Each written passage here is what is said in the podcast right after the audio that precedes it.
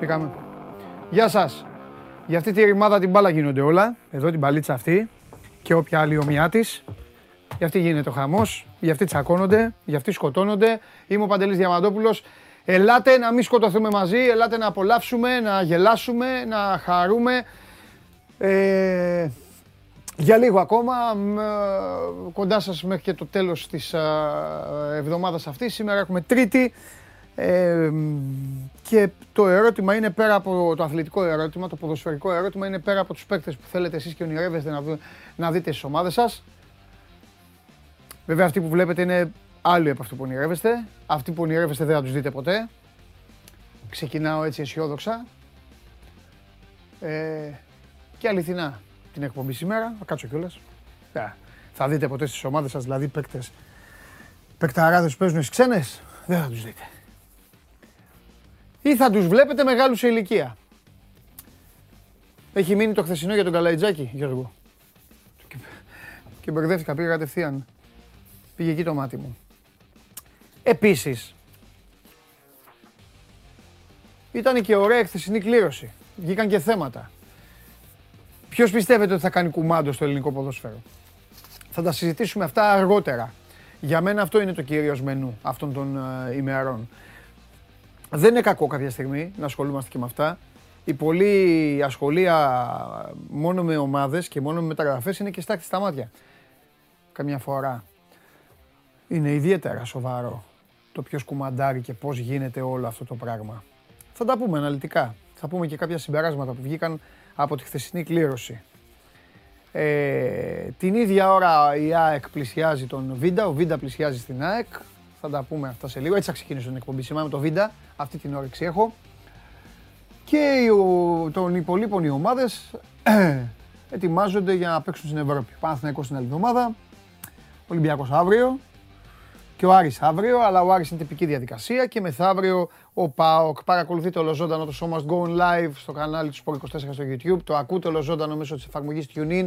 Ανεβαίνει με τη μορφή podcast στο Spotify και υπάρχει και το Android το για όσους είστε στα αυτοκίνητα και θέλετε να σας κάνουμε παρέα. Μαζεύεστε η μεγάλη παρέα χιλιάδων τηλεθεατών στο YouTube και βλέπετε και περνάει η ώρα σας ευχάριστα και ακούτε και δυστυχώς ή ευτυχώς όλη την πραγματικότητα και όλες τις αλήθειες χωρίς ωραιοποίηση. Συγγνώμη, δεν μπορώ να σας κάνω κάτι άλλο. Για όσους σας λείψω, σας δίνω ραντεβού εδώ live στο Instagram, το δικό μου, θα τα λέμε. Έτσι κι αλλιώς τα live αυτά είναι ξεχωριστά, τα λέμε αλλιώς, ξέρετε εσείς κάποιοι. Επειδή θα σας λείψουν ορισμένοι από τους έξω, μη φοβάστε, θα τους τραβήξω βίντεο και θα τους ανεβάσω στο TikTok. Το έχω σκεφτεί, θα τους κάνω, αυτή θα είναι η ήρωες του TikTok. Αυτή απ' έξω. Εγώ στο δικό μου TikTok θα τους βάλω αυτούς όλους. Εδώ. Έναν κάθε μέρα θα βάζω από όλους. Που θα πάει διακοπές και όλα, θα τους πάρω συνέντευξη. Θα τους πάρω συνέντευξη για το Show Must Go On.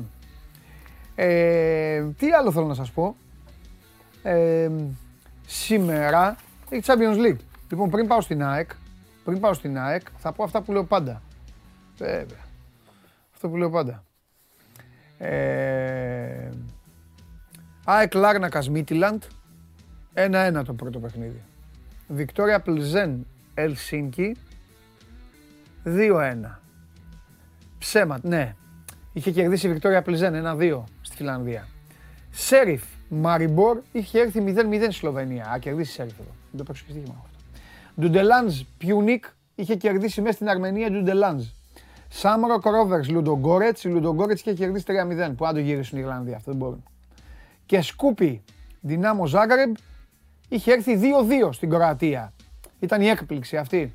Πόπο κουβάς που πες εκεί, Και είχε δύο μάτς για το Europa Conference League. Πρώτα, η Klaksvik που είναι η ομάδα μας. Αύριο θα παίζει. Μεθαύριο. Lincoln Tobol, είχε νικήσει Tobol 2-0. The New Saints Vikingur, είχε κερδίσει η Vikingur 2-0 στην έδρα της. Και Balkany Λαφιωρίτα, τώρα παίζουν στο Κόσοβο, αλλά οι Κοσοβάροι είχαν κερδίσει και στο Σαν Μαρίνο 4-0. Από φιλικά παιχνίδια, 8 η ώρα, μπορείτε να το δείτε από την Κοσμοτέ, φύτεσε όφι. Γιατί οι ελληνικές ομάδες παίζουν με Ολλανδικές όλοι, μόνο. Ταιριάζουν οι ημερομηνίες, ταιριάζουν οι προετοιμασίες. Είναι εύκολο το κλείσιμο. Έχουν έρωτα οι Ολλανδοί επειδή έχουν πολλούς Έλληνες ποδοσφαιριστές στην Ολλανδία. Έχετε αναλογιστεί, το έχετε σκεφτεί αυτό? Έχετε καμία απάντηση έτσι δυναμική για να με πείσετε? Όλες οι ελληνικές ομάδες παίζουν με φιλικά με Ολλανδούς. Πετάει και το μαλλί εδώ, στην Κεραία. Πού είναι να το φτιάξω? Λοιπόν, έλα για δώστε Βαγγέλη, φτιάξω και το μαλλί.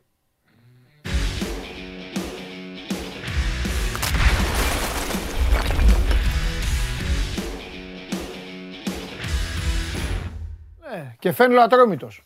Ο άλλος απαντάει, λέει κάνουν προετοιμασία στην Ολλανδία. Απλά, αν δεν είναι τόσο απλά είναι στο δικό σου το κεφάλι. Και στην Αυστρία που κάνουν προετοιμασία και στο Βέλγιο που κάνουν όλο με Ολλανδούς παίζουν.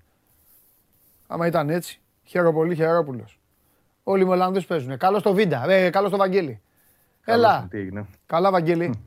Βαγγέλη, αύριο θα έρθεις εδώ. Όταν έρθεις εδώ, κοίτα να έχεις τουλάχιστον ένα παίκτη. Κι άλλον. Α, το ανακοινώνεις δηλαδή. Θα δούμε. Σήμερα αναμένεται ένα. Έχουμε οριστικές εξελίξεις. Εντάξει.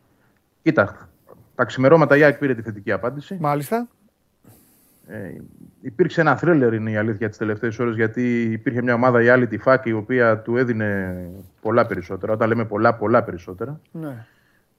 Δεν ξέρω γιατί και πώς χάλασε, αλλά εκεί παίχτηκε η όλη ιστορία. Ναι. Στο χρήμα, θα επέλεγε την Ευρώπη ή θα επέλεγε το χρήμα. Μάλιστα. Λοιπόν, επέλεξε την Ευρώπη. Ναι. Και εγώ αυτό θα έκανα. Ναι, εντάξει, οκ. Okay. Και εγώ αυτό θα έκανα, γιατί το χρήμα. Μιλάμε για μεγάλη διαφορά, Παντελή. Δηλαδή, μιλάμε για διαφορά 1,5 εκατομμύριο το χρόνο. Ναι, αλλά προφανώς. Μαγιά του που το έκανε, αλλά οκ. Okay. Προφανώς εδώ ο φίλος μου, ο Ξανθός με το μισό μαλλί. Γιατί το άλλο μισό το ξυρίζει, ίσως να σκέφτηκε ότι αν πάει στα λεφτά το Άραβες είναι, Καταριανή, ναι. Τέλος πάντων. Άραβες. Αν πάει εκεί, θα καθίσει μαζί μας σε κανένα καναπέ τον Νοέμβρη να δει το Μουντιάλ από τηλεόραση. Ναι, εντάξει, αυτό έπαιξε ρόλο σίγουρα. Αν και κοίταξε να δεις. Τι είναι, θα ξαναδεί Μουντιάλ στη ζωή του άλλο? Είδε τα προηγούμενα, δει και αυτό τελευταίο. Άπαιξε άλλο. Ναι, αλλά θα σου πω και το εξής, ότι. Το ξέρουν ποιος είναι ο Βίντα. Ναι. Δηλαδή έχει περίπου 100 συμμετοχές. Ναι. Ξέρουν ότι είναι αθληταράς, ξέρουν ότι ποτέ του ας πούμε, δεν είχε ιστορίες εκτός αθλητισμού, ότι δεν είχε τραυματισμούς. Δεν νομίζω δηλαδή ότι θα ήταν τόσο απλό επειδή θα πήγαινε σε ένα υποδέστερο πρωτάθλημα να τον κόψουν και από την εθνική. Δεν είναι απαραίτητο αυτό. Βέβαια μπορεί να λειτουργήσε στο μυαλό του έτσι, δηλαδή να μην ήθελε να πάρει αυτό το ρίσκο. Μπορεί επίσης να μην ήθελε να πάει σε ένα τέτοιο κράτος. Αμέ. Βέβαια. Να θέλει να μείνει στην Ευρώπη, είναι και μια ωραία χώρα η δική μας. Όλα αυτά σίγουρα έπαιξαν το ρόλο τους. Και γιατί πρέπει να είναι όλοι, θα το πω ευγενικά. Ευγενικά και με χιούμορ. Και γιατί πρέπει να είναι όλοι τα λιροφωνιάδες, δηλαδή. Δεν κατάλαβα. Το κατάλαβα. Okay. Ρε εσείς, εγώ θα το πω στα ίσια και το λέω και σε ποδοσφαιριστές. Βαγγέλη, εμένα δεν με σαγηνεύει, δεν με τριγκάρει. Αν ήμουν επαγγελματίας, αν ήμουν καλός ποδοσφαιριστής. Και μπορούσα να πάρω λεφτά, πού να σου πω τώρα, παιδάκι μου, στη Γερμανία, δεν ξέρω πού και αυτά. Γιατί να πάω εκεί, ρε γαμώτο μου, γιατί δεν κατάλαβα. Εγώ το έχω στο μυαλό μου, ότι εκεί χάνονται, ότι ξεχνιούνται οι παίκτες. Έτσι το έχω στο μυαλό μου. Κοίτα, αν είσαι 30-28, ναι. Μιλάμε για να παίκτη 33. Τα έχει κλείσει κιόλας τα 33. Ναι, αλλά θεωρώ ότι ο Βίντα έτσι όπως είναι στην Ελλάδα. Ναι, στην Ελλάδα δεν ήταν Ταλιμπάν. Όχι, δεν νομίζω κανένα. Νομίζω. Και πέρυσι στην Τουρκία μια χαρά. Δεν έχουν άλλοι κι άλλοι ρε, που δεν μπορούν να. Πώς να λένε, στις ομάδες. Παίζουν στις ομάδες και σηκώνουν το χέρι για το offside. Και συνέχεια δείχνει το replay και είναι αυτοί που καλύπτουν. Έλα μωρέ τώρα. Όχι, μια χαρά. Απλά θέλω να σου πω: κάποιοι άλλοι στο μυαλό τους μπορεί αυτά τα 3 εκατομμύρια ευρώ διαφορά συνολικά ναι. Σαν πακέτο ναι. Να πούνε ότι θα τα πετάξουν. Άμα είναι, τα λιρομανικά. Μιλάμε για πολλά χρήματα έτσι. Ναι. Τέλος πάντων, το καλό είναι ότι είπε το ναι, μεγάλη στιγμή αυτή. Καλά έκανε ο Βίντα. Με Βίντα είμαι.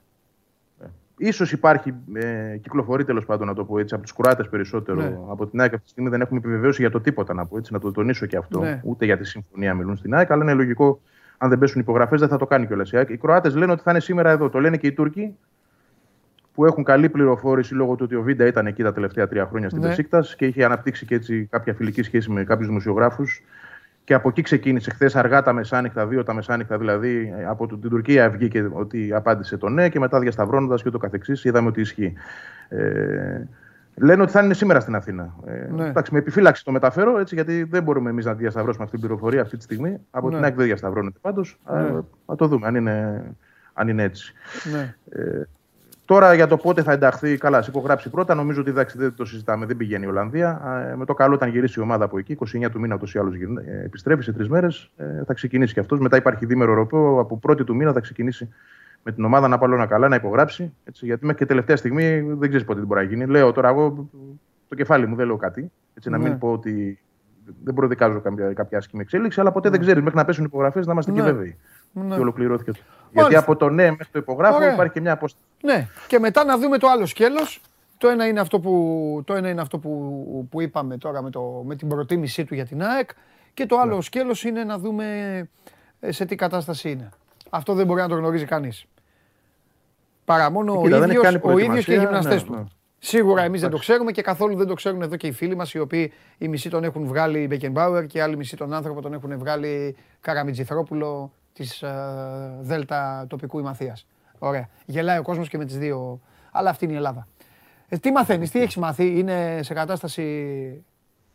Κοίτα, το παρελθόν του και διαβάζοντας και ψάχνοντας δείχνει ότι ο τύπος είναι γυμναστική άρρωστη. Ναι. Πώς να το πω, δηλαδή δεν παράτα τον εαυτό του. Δεν είχε ποτέ θέματα τραυματισμών, ήταν πάντοτε στεγνός. Ναι. Είδα και κάποιες φωτογραφίες που ανέβασε η σύζυγός του στο Instagram, συγγνώμη, από το κότερο που είναι τώρα σε διακοπές. Ναι. Και φαίνεται ότι είναι στεγνός, παραμένει δηλαδή. Εντάξει, τώρα από αντοχές και τέτοια θέλει δουλειά. Αυτό είναι το θέμα, θέλει δουλειά, είναι εκτός. Από τότε που τελείωσε η σεζόν. Δεν έχει κάνει προετοιμασία. Έτσι. Έχει μπροστά του ένα μικρό περιθώριο μέχρι το πρώτο παιχνίδι πρωταθλήματος, 20 ημερών. Αν υποθέσουμε ότι ξεκινά προπονήσεις 1η του μήνα, δεν νομίζω ότι σε αυτό το διάστημα θα μπορέσει να καλύψει όλο το έδαφος. Αλλά είναι και ένα διάστημα στο οποίο, αν είναι ο παίκτης σε καλή κατάσταση, μπορεί σιγά σιγά να μπει. Να τον δούμε, ας πούμε, τέλος του μήνα, δεύτερη αγωνιστική, να παίζει. Γιατί όχι. Αυτός είναι και ο στόχος. Δεν μπορώ να σου πω κάτι παραπάνω για την κατάστασή του. Θα περιμένουμε να δούμε τις μετρήσεις, να δούμε χίλια δύο πράγματα. Ναι. Ωραία. Το παρτενέρ του τώρα είναι το θέμα να βρούμε. Ναι, αυτό εκεί πήγαμε την κουβέντα. Ναι, νομίζω, κοίτα, ότι εξασθενεί τώρα πλέον η ιστορία του Πλάνιτς. Καταρχάς, δεν το συζητάμε για τα χρήματα του buyout. Γιατί οπότε είναι αυτό που λέγαμε χθες, αυτό που υπέθεσα, που σου λέω, Βίντα διώχνει τον Πλάνιτς. Κοίτα, η λογική λέει ναι, γιατί. Ναι. Πρώτον, και ο τρόπος με τον οποίο κινήθηκε η ΑΕΚ το λέει αυτό. Γι' αυτό το λέω. Ναι. Εγώ πιστεύω ότι σαν παίκτες θα μπορούσαν να ταιριάξουν. Ναι. Απλά εμένα να το ξαναπώ, γιατί μπορεί σήμερα να βλέπουν κάποιοι καινούργοι. Εμένα δηλαδή, ρε παιδί μου, με το που έγινε ο αγώνας Μακάμπη Ολυμπιακός, από την επόμενη μέρα πήρε τόση όθηση το θέμα του Βίντα που καταλαβες. Είναι σαν να σου... Κοίτα, η Άκη έπρεπε κάτι να κάνει γιατί μπήκε σε αδιέξοδο. Ναι. Δηλαδή δεν υπάρχει περίπτωση να δώσει 1,8 εκατομμύρια ευρώ ή 2 πόσα είναι το buyout τέλος πάντων για να πάρει τον Πλάνιτς. Ναι. Δεν τα αξίζει κιόλας. Τώρα ειδικά που έδεσε και το γάιδαρο της, δηλαδή που βρήκε τον παίχτη που είναι και παιχταρά σε σχέση με τον Πλάνιτς, να το πούμε και ομά, δεν θα πάει να κυνηγήσει τη Μακάμπη από πίσω για να της πει δώστε μου τον παίχτη στα λεφτά του buyout, ή θα κάνει η Μακάμπη πλέον πίσω για να έρθει ξανά μπροστά η συμφωνία που είχαν πριν, η προφορική, στο 1 εκατομμύριο ευρώ, και πολλά είναι, ή θα πάει η ΑΕΚ για άλλα πράγματα. Δεν πρόκειται, θεωρώ, μη σου πω ότι αυτή τη στιγμή και το εκατομμύριο η ΑΕΚ δύσκολα θα το δώσει για τον Πλάνιτς. Και καλά θα κάνει για μένα. Εφόσον έχει την ασφάλεια του Βίντα και χρόνο έχει, όχι άπλετο, αλλά έχει. Έχει ένα δεκαήμερο να βρει ένα καλό στόπερ ακόμα πλέον, εφόσον έχει αυτόν. Διότι και το Μίτογλου κρατά, ο Τζαβέλας από ό,τι φαίνεται δεν φεύγει. Αυτή τη στιγμή υπάρχει μια τριάδα δηλαδή. Και βλέπουμε. Αυτό που πρέπει η ΑΕΚ να κάνει, πρέπει. Αν της δει κιόλας, γιατί. Ίσως ο Αλμέιδα θέλει να δει λίγο και το Βίντα. Μήπως θέλει και το Βίντα να δει πριν πάρει τον επόμενο. Θέλω αυτό λίγο να το κρατήσει στο μυαλό σου. Τι να δει, δεν ξέρει το Βίντα. Να τον δεις σε τι κατάσταση είναι. Ρισκάρει πάρα πολύ έτσι. Για να δει, ρε Βαγγέλη, πρέπει να δει. Ο Βίντα με τον Τζαβέλα μπορεί να παίξουν. Σου ένα παράδειγμα. Ο Βίντα με τον Μίτογλου μπορεί να παίξει. Θα χαθεί πολύ χρόνος έτσι, Παντελή. Γιατί ο Βίντα μπορεί να θέλει και ένα δεκαήμερο να μπει σε προπονήσεις. Τι θα κάνει ο προπονητής. Δηλαδή, τώρα αν ταιριάζει και με ποιον. Η ΑΕΚ, πιστεύω εγώ, η γνώμη μου είναι αυτή, ότι πρέπει να πάρει παίκτη στόπερ που να είναι από ομάδα που έχει κάνει προετοιμασία. Να μην είναι δηλαδή και αυτός ανενεργός εδώ και 3 μήνες. Πόσο είναι ο Βίντα, δεν ξέρω, 2,5 εκεί. Λοιπόν, πρέπει να πάρει παίκτη που να έχει κάνει προετοιμασία, ο οποίος να είναι έτοιμος να μπει. Διαφορετικά. Θα χρειαστεί χρόνος και θα ξεκινήσει το πρωτάθλημα με το παλαιό δίδυμο. Ή τους 3 τέλος πάντων, γιατί 30 παίζει τώρα. Ναι. Και αυτό είναι μεγάλο ρίσκο, κατά με. Από την άλλη, θα μου πεις: αν δεν βρίσκει κάτι καλό να πάει σε κάτι μόνο σώνει και καλά, επειδή είναι παίκτης πεζούμενος, θα σου πω και πάλι όχι. Εννοείται ότι σημασία έχει να είναι καλός παίκτης πρώτα απ' όλα. Αυτό είναι το ζητούμενο. Το ιδεατό θα είναι να συνδυαστεί και με μια απόκτηση παίκτη, ο οποίος θα είναι ενεργός αυτή την περίοδο. Που θα έχει κάνει προετοιμασία, που θα είναι σε ομάδα τέλος πάντων και όχι κάποιος που είναι ελεύθερος και ψάχνεται εδώ και μήνες. Μάλιστα. Ωραία. Πέρα από αυτό το κομμάτι των στόπερ το οποίο βαραίνει, υπάρχει κάτι άλλο? Στα άλλα είναι πιο αναλαφρά τα πράγματα. Έχουμε αφήσει, αλλά όχι, αυτά θέλω να τα αναλύσουμε αύριο από κοντά. Να θυμηθούμε σιγά σιγά τι εκκρεμότητες έχουμε αφήσει σε κάθε θέση. Πάμε λοιπόν, πάμε σε κάτι άλλο. Θα τα συζητήσω στη συνέχεια με το Συριώδη αναλυτικά, αλλά έχει τίποτα απλά σκέτο ως ΑΕΚ. Για την κλήρωση. Ναι, για την κλήρωση και όλα αυτά. Και για να κάνουμε και λίγο χαλαρή συζήτηση, θα τα πω μετά γιατί υπάρχει το φωτογραφικό υλικό. Ο Δημήτρης Μελισσανίδης κράτησε αποστάσεις. Είναι αυτή η περιβόητη φωτογραφία με όλους τους προέδρους και πλην Μελισσανίδη. Είναι ο Γιώργος Κοσμάς εκεί, στη φωτογραφία. Ναι. Έτσι είναι. Δεν ήθελε να είναι στο ίδιο τραπέζι. Προφανώς εντάξει, ναι, ρε παιδί μου. Και αυτά που άκουσε. Ναι. Τα εισαγωγικά που άκουσε και από τον κύριο Μαρινάκη και από τον κύριο. Ναι. Τον υπουργό, ξεχνιέμαι. Αβγιανάκης. Ναι. Λοιπόν, σαφέστατα δεν του άρεσαν, εντάξει. Γενικότερα, αυτό που εισπράττω εγώ από την ΑΕΚ είναι ότι ξεκίνησε μια διαδικασία κλήρωσης και εμφανίστηκαν δύο άνθρωποι να πούν τα δικά τους εκεί, τα οποία δεν σχετίζονταν, ας πούμε, με την κλήρωση. Ναι. Κάπως τους φάνηκε στημένο όλο αυτό. Οκ, αυτή είναι η πλευρά της ΑΕΚ, έτσι, ξαναλέω. Ναι, καλά, την πλευρά της ΑΕΚ. Και αυτό και δεν μπήκε μετά σε διαδικασία να συμμετέχει σε αυτό το τραπέζι. Εντάξει, τα όσα συζητήθηκαν βέβαια. Ρε παιδί μου, εγώ όμως δεν μπορώ να με ρωτήσω. Δηλαδή, η ΑΕΚ αυτό το περιαφέμα. Δηλαδή, αυτό που είπε ο πρόεδρος του Super League, ο Βαγγέλης Μαρινάκης, περί αφέμαξης, ότι δεν θα επιτραπεί η αφέμαξη των ομάδων από την Ομοσπονδία, ουσιαστικά. Αυτό η ΑΕΚ δεν τον ενστερνίζεται, δεν το δέχεται. Η ΑΕΚ δηλαδή δεν αισθάνεται κομμάτι με τους υπόλοιπους. Φυσικά και αισθάνεται, δεν μίλησα για αυτό το κομμάτι. Εντάξει, ναι. Εγώ μίλησα για τα άλλα περί διαιτησίας και τα ούτω καθεξής. Α, εντάξει, ναι. Εντάξει, αυτά που είπε ο Κλάντεμπερ και τα λοιπά. Ναι. Λοιπόν, σαφώς και γι' αυτό εμφανίστηκε στο τραπέζι. Τώρα η απόσταση του Μελισσανίδη με τους υπόλοιπους έχει να κάνει και με τις διαπροσωπικές σχέσεις προφανώς. Εντάξει. Δεν ήθελε να βρεθεί εκεί, το καταλαβαίνουμε όλοι. Ναι. Ωραία. Μάλιστα. Τέλεια. Για την κλήρωση, αν θες να σου πω αυτή καθεαυτή. Για την κλήρωση, τι να σου πω. Θα σου πω εγώ. Έχει το ζουμί της λογοπαίδου. Θα σου πω εγώ, ναι, βέβαια, θα μου πεις, εννοείται, γιατί περιμένουν οι αγγλίδες πώς και πώς. Για το γήπεδο και όλα αυτά, αλλά πριν θα σου πω να ετοιμαστείς. Θέλω. Καλά, θα στείλω και στα παιδιά εκεί στο γραφείο τύπου και αυτά. Θέλω να ετοιμαστείς, γιατί 29 ή 30 Οκτώβρη σου έρχομαι. Εκεί θα κάτσω, εκεί θα δω ο Παπαρίνα από κοντά.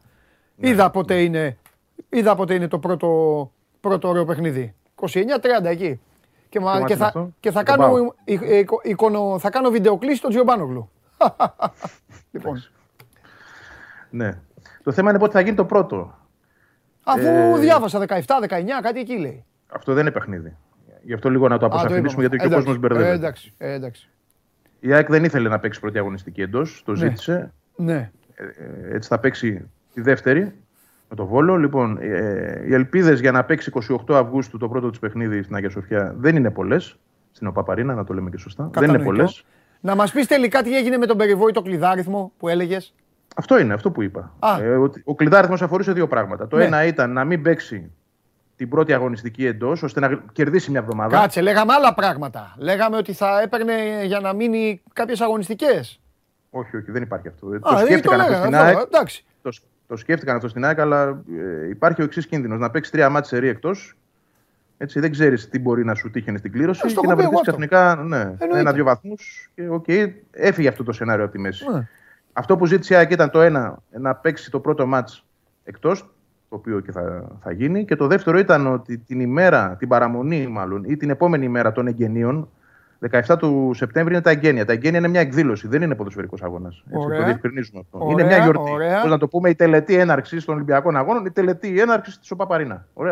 Λοιπόν, η ΑΕΚ ήθελε εκείνη την αγωνιστική, γιατί έχει πρωτάθλημα εκείνη το Σαββατοκύριακο, να παίξει με ομάδα η οποία δεν θα παίζει στην Ευρώπη. Ώστε να υπάρχει ελαστικότητα για να αλλάξει την ημερομηνία. Να μην πέσει, ας πούμε, με τον Ολυμπιακό, τον ΠΑΟΚ, τον Παναθηναϊκό, τον Άρη, που δεν θα είχαν ημερομηνίες κενές.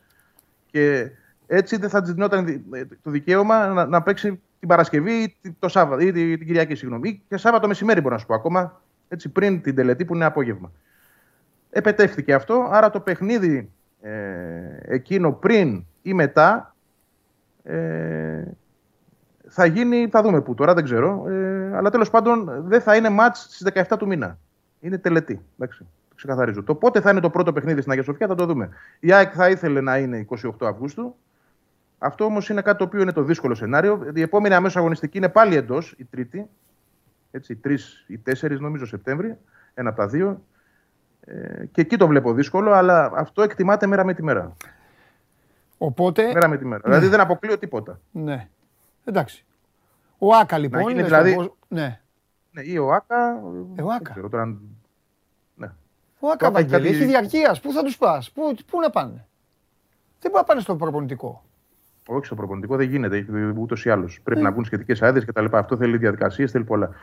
Δεν ξέρω πώς δηλώσει τη Ριζούπολη, για παράδειγμα. Λέω τώρα μια δική μου σκέψη. Έτσι. Αλλά άμα βολεύονται τα διαρκείας, εντάξει.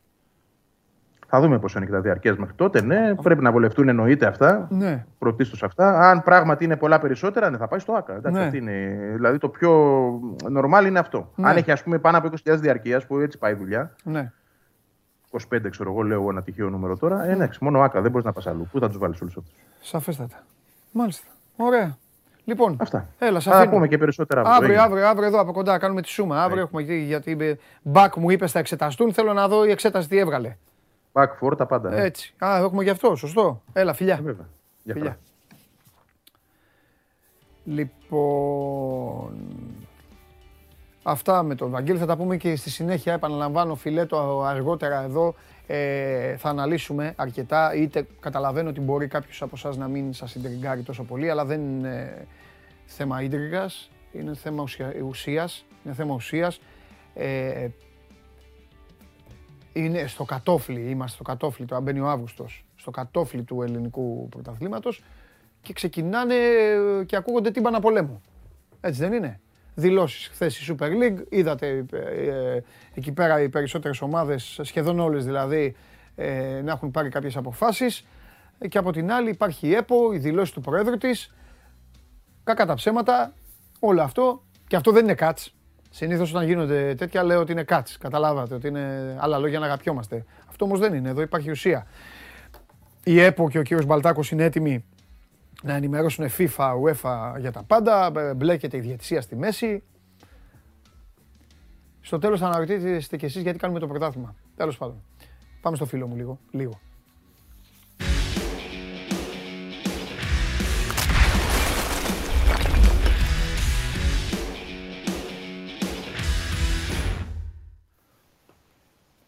Πιστεύω να άκουσες τι είπα στο Βαγγέλη, Όχι. 29 ή 30 Οκτώβρη θα είμαι στην ΟΠΑΠ Αρένα. Έτσι πρέπει. Βέβαια. Έτσι πρέπει. Να έρθω κι εγώ. Γιατί απαγορεύεται, είναι κλειστή η δρόμη. Θα έρθω. Υπάρχει κάτι. Έλα να κάτσουμε μαζί. Να δούμε το μάτς. Παρέα. Λοιπόν. Μεγάλη υπόθεση ρε φίλε το νέο γήπεδο. Μεγάλη υπόθεση το νέο γήπεδο. Πολύ μεγάλη και είναι κάτι το οποίο θα το καταλάβουν οι φίλοι της ΑΕΚ στην πράξη, γιατί τώρα κλασικά ο κλασικός ο Έλληνας θέλει και να γκρινιάξει και να κάνει. Η ΑΕΚ θα πάρει έξτρα όθηση και δυναμική από το νέο της γήπεδο. Αλήθεια. Και πολλά παιχνίδια από αυτά τα οποία στο ΟΑΚΑ τα είχε χαμένα, πραγματικά χαμένα γιατί σερνόταν, όσο και αν φαίνεται παράξενο, στο νέο γήπεδο μπορεί και να τα γλιτώσει. Και μόνο το γήπεδο. Μπορεί να φαίνεται παράξενο αυτό που λέω, αλλά αυτά θα τα δουν στην πράξη. Το ίδιο ισχύει βέβαια εδώ και χρόνια για τον Ολυμπιακό. Το ίδιο θα ισχύει πρώτα ο Θεός και για τον ΠΑΟΚ και για τον Παναθηναϊκό, όταν με το καλό ετοιμάσουν και αυτοί τα γήπεδά τους. Λοιπόν, δεν είχα σκοπό να σε βασανίσω πολύ, αλλά έγινε κλήρωση λίγο. Εντάξει, δεν πειράζει, χαρά μου. Έχουμε πρώτα απ' όλα πάμε ανάποδα. Έχουμε τίποτα κανένα παρασκηνιακό, κανένα κουτσομπολιό, κανένα έτσι. Κοίταξε, μια μεταγραφή που έκανε ο ΠΑΟΚ, ένας νεαρού για τη δεύτερη ομάδα, ο Μωρικέλη, ήρθε σήμερα το πρωί στη Θεσσαλονίκη. Επαναλαμβάνω, είναι 19 χρονών, έπαιζε στην Πριμαβέρα της Ρώμα, αρχηγός στα κάποια παιχνίδια από αυτά, αλλά είναι για αρχικά τουλάχιστον για τον ΠΑΟΚ Β. αλλά δείχνει, ρε παιδί μου, ότι ο Μπότο ασχολείται και με τη δεύτερη ομάδα του ΠΑΟΚ, γιατί είναι μια επιλογή Μπότο συγκεκριμένος ποδοσφαιριστής. Από εκεί και πέρα τώρα, Παντελή, να σου πω την αλήθεια, όλα κινούνται γύρω από το παιχνίδι με τη Λεύσκη την Πέμπτη. Δοκιμές, ομιλίες, προπονήσεις, εκεί προσπαθεί να βρει τρόπους ο Λουτσέσκου, μήπως και μπορέσει να ευνηδιάσει τον Στοίλοφ. Έκανε μια δοκιμή εχθές, τη θεωρώ πολύ τραβηγμένη, με τον Νάρη στην κορυφή της επίθεσης, και να σου πω γιατί θεωρώ τραβηγμένη. Ξέρουμε ότι η Λεύσκη είναι μια ομάδα που παίζει ψηλά την άμυνά της, ανεβάζει τις γραμμές της, παίζει ψηλά με την άμυνά της, αλλά αν θέλεις να παίξεις με ένα παίκτη πίσω για να βγαίνεις στην πλάτη τους, αυτό θα έπρεπε να το κάνεις στον πρώτο αγώνα. Όχι τώρα που έχουν προβάδισμα 2 γκολ, γιατί το πιο πιθανό στο δικό μου το μυαλό είναι ότι θα έρθουν και θα μαζευτούν πίσω για να κρατήσουν το προβάδισμα που έχουν από το σκορ του πρώτου παιχνιδιού. Εντάξει, νομίζω ότι ήταν μια δοκιμή από τις πολλές που κάνει ο Λουτσέσκο. Ας πούμε, την Κυριακή δοκίμαζε να αλλάξει στην κορυφή της επίθεσης τον Γκούτσια και τον Μπράντον. Πιο ορθολογικό σχήμα, έχοντας δεξιά τον Άρε και αριστερά τον Ζίφκοβιτς. Γενικά είναι σε μια φάση ψαξίματος ο Λουτσέσκου. Αύριο θα γίνει η τελευταία προπόνηση, εκεί θα κάνει τις τελευταίες δοκιμές. Έχει το Λίρατζι, δεν θα έχει, όπως όλα δείχνουν, τουλάχιστον από την αρχή, τον Βιερίνια. Ακούγεται πολύ έντονο ότι θα δώσει χρόνο συμμετοχής από την αρχή μάλιστα του παιχνιδιού και στον Διέγκο Μπίσεσβα, όσο και αν είναι ακόμη ανέτοιμος ο Σουριναμέζος. Ναι. Να σου πω, δεν θα... είναι νωρίς ακόμα. Έχουμε την Πέμπτη τέτοιου είδους συζήτηση όσον αφορά στον αντίκτυπο, στη σημασία. Τη σημασία την καταλαβαίνει πλέον και ο κάθε άσχετος τώρα με το άθλημα. Ακόμη και κάποιος που δεν ξέρει τι ακούει εδώ, το καταλαβαίνει.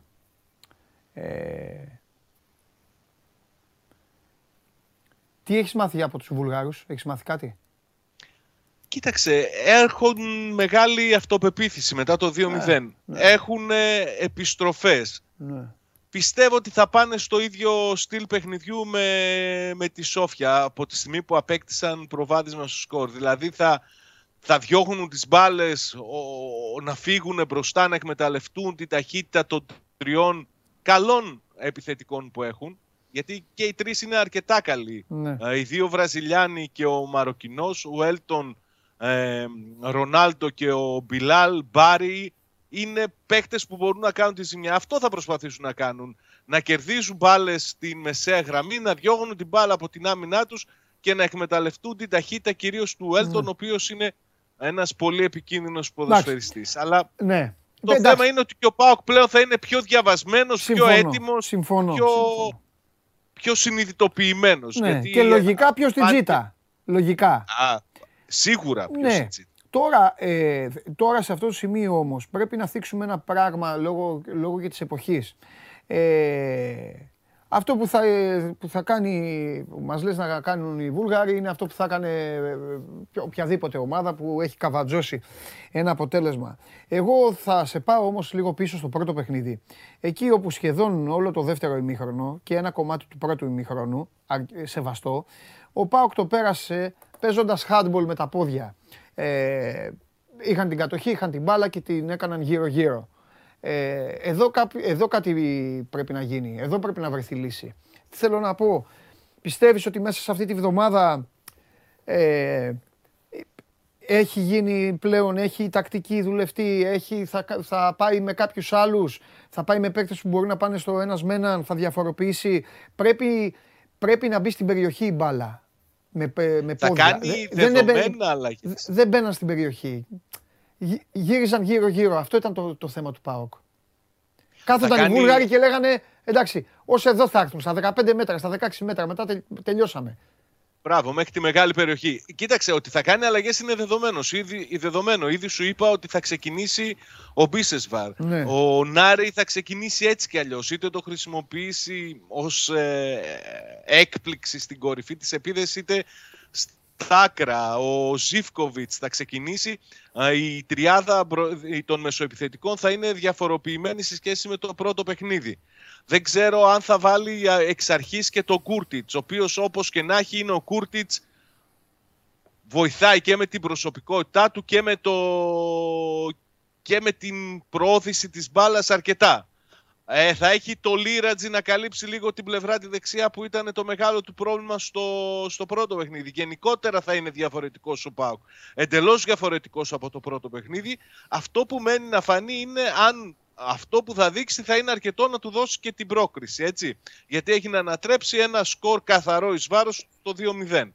Πιο εύκολα είναι το έργο του από τη στιγμή που έχει κατεργηθεί το εκτός έδρας γκολ, αλλά και πάλι το να κερδίσεις με 2 και 3 γκολ διαφορά ένα ευρωπαϊκό παιχνίδι, ναι, έστω και απέναντι στη Λεύσκη Σόφιας, είναι, ναι, δύσκολη υπόθεση. Δεν είναι εύκολη. Να σου πω, σε τι κατάσταση είναι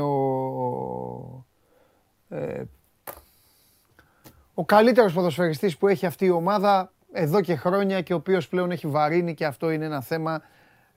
Πόσο μπορεί να βοηθήσει ο Μπίσεσβάρ? Πόσο... Νομίζω ότι ο Μπίσεσβαρ μπορεί να βοηθήσει πολύ. Ναι, γιατί όχι, γιατί κοίταξε να δεις. Ακόμη... Ο Λουτσέσκου πάλι σε αυτή την ανάγκη πέφτει τώρα και όλος ο ΠΑΟΚ. Αν πέρυσι έφταιγε και... ο Λουτσέσκου, τώρα φταίνε όλοι. Περίμενε. Και είναι και στα λίγο του άσχημο να πέφτεις πάλι στα πόδια του Μπίσεσβαρ. Ναι. Και είναι και άσχημο. Άρα κάτι δεν λειτουργήσε καλά στο προγραμματισμό.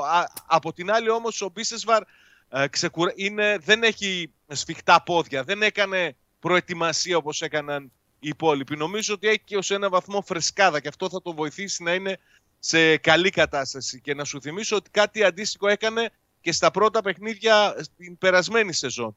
Ήρθε χωρίς προετοιμασία, μπήκε σχεδόν κατευθείαν και ήταν από τους καλύτερους παίκτες του ΠΑΟΚ το πρώτο κομμάτι της σεζόν. Ναι. Περιμένω κάτι αντίστοιχο.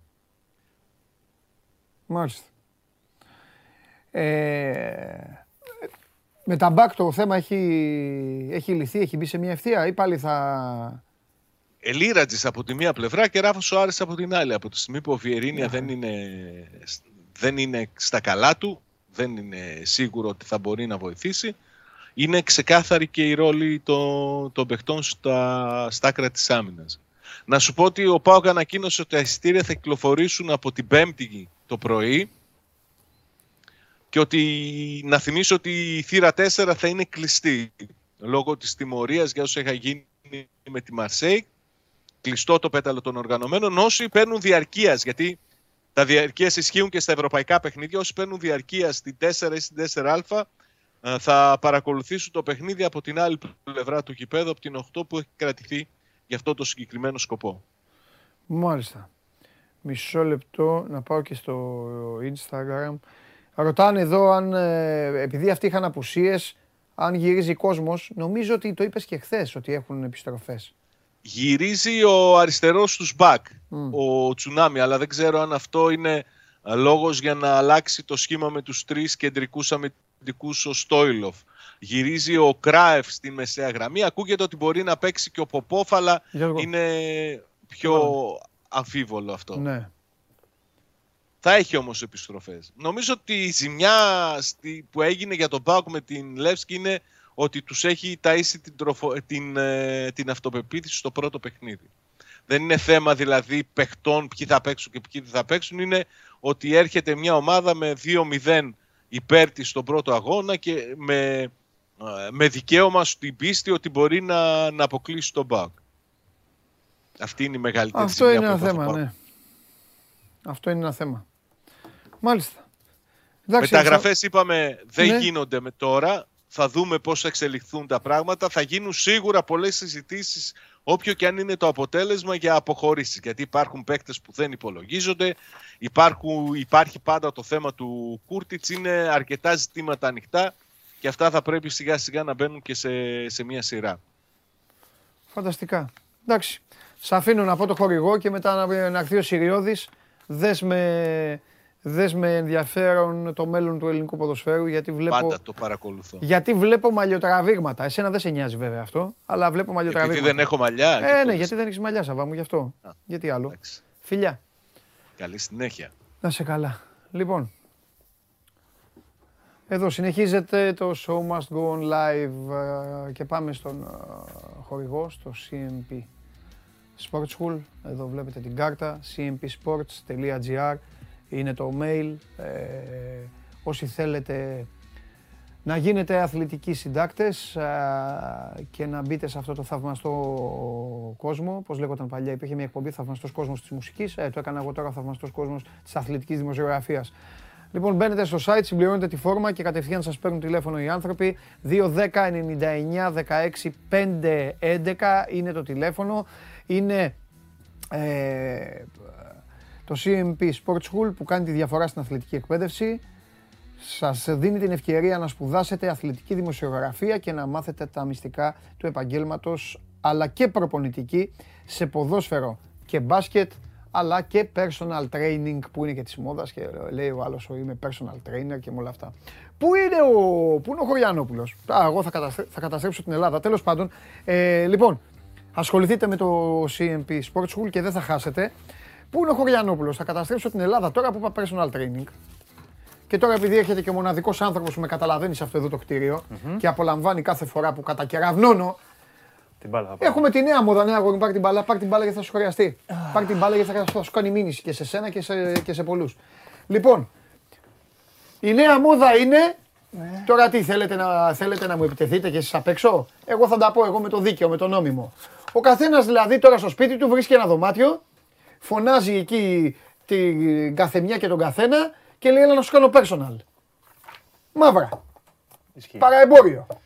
Εγώ το καταδικάζω. Και πολλά, δεν είναι. Τι, και παίρνουν και πολλά. Εντάξει. Ωραία, τι κάνει το κράτος? Το κράτος τι κάνει, γιατί δεν τους μαζεύει? Τι κάνει? Ό,τι κάνουν και οι άλλες κυβερνήσεις που έχουν personal στον υπόλοιπο κόσμο. Και σε αυτούς να τους μαζεύουν. Άρα ο καθένας, εν τω μεταξύ ο καθένας μπορεί να είναι ό,τι να είναι. Να τελείωσε εκεί, να έχει βάλει ότι είναι τελειόφυτος.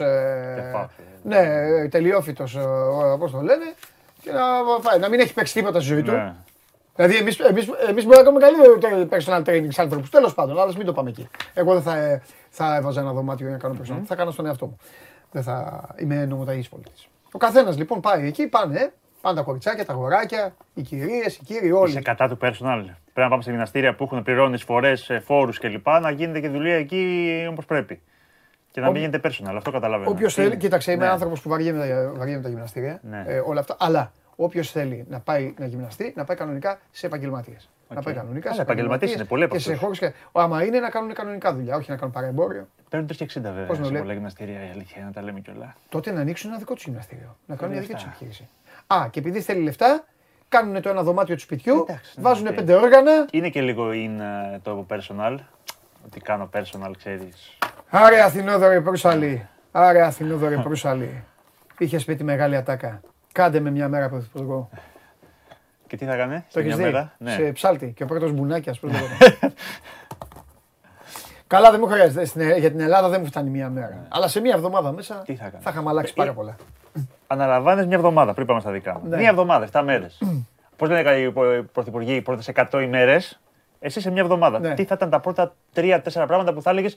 Όσα αποφάσεις, γιατί δεν μπορεί να υλοποιηθούν με τη μία, με χάνει τα αποτελέσματα. Ποιες είναι οι πρώτες 4 αποφάσεις που παίρνεις? Τι αλλάζω με τη μία? Ναι. Υγεία, παιδεία, παραοικονομία. Μόλις τα ρυθμίσω, τελειώνω την εγκληματικότητα και μετά ή με έχουν φάει. Προφανώς. Ή με έχουν φάει. Πώς το λένε. Όταν λες υγεία, τι εννοείς? Ή με έχουν φάει με εισαγωγικά ή εκτός εισαγωγικά. Ναι. Υγεία, τι εννοώ? Ναι. Υγεία εννοώ ότι θα πάψεις στην Ελλάδα να ισχύει. Το αν δεν έχω χρήματα να πάω κάπου ιδιωτικά θα πεθάνω. Δεν θα πλουτίσω εγώ τους νεκροθάφτες στη χώρα στην οποία θα κυβερνήσω. Αυτό. Το οποίο βέβαια. Υγεία, παιδεία. Δεν θα είναι η παιδεία τώρα αυτό το πράγμα, σε παρακαλώ. Λοιπόν, υγεία, παιδεία. Παραοικονομία. Ναι, παραοικονομία, όλα αυτά. Και μετά θα σου πω εγώ μετά και για τα καύσιμα και για όλους. Και για τη μαυρίλα. Αυτό. Και φυσικά μετά, ξέρετε, συνεχίζω. Στον αγρότη, στον ψαρά, στον κτηνοτρόφο. Αυτή είναι η χώρα μου. Ναι. Έτσι θα ανθίσει η οικονομία. Θα φροντίσω την πρωτογενή τομέα. Θα φροντίσω την αγροτιά για να μην χρειάζεται να κάθομαι να αγοράζω από τους ξένους, να δίνω χρήματα. Γιατί να μην δώσω τα χρήματα στον αγρότη μου, να δουλέψει. Γιατί θα σου πει κάποιος ότι τα έδινα στον αγρότη μου για πολλά χρόνια και ο αγρότης μου τα έκανε... Γιατί να έχω το 18-26 να κάθεται σε καφετέριες. Γιατί να έχω το 26-32 να λέει δεν θα παντρευτώ ποτέ. Γιατί να έχω το 32-40 να λέει δεν θα κάνω παιδιά ποτέ. Γιατί να έχουμε 10 εκατομμύρια και με τον κίνδυνο να γίνουμε 7. Αλλά δεν τους νοιάζει. Τους τσακώνονται. Φοράνε τα κουστούμια και τσακώνονται. 4 χρόνια ο ένας, 4 χρόνια ο άλλος. Και έχουν τους Χωριανόπουλους εδώ και παίζουν τον τέφι. Όχι, όχι. Θα τελείωνα και τους Χωριανόπουλους. Λίγο φασιστικό. Θέλουμε λίγο news. Φασιστικό ακούστηκε αυτό. Ακούστηκε λίγο φασιστικό. Δεν το τελειώνουμε το Χωριανόπουλο. Τι να κάνω, παιδιά. Με δύο λόγια.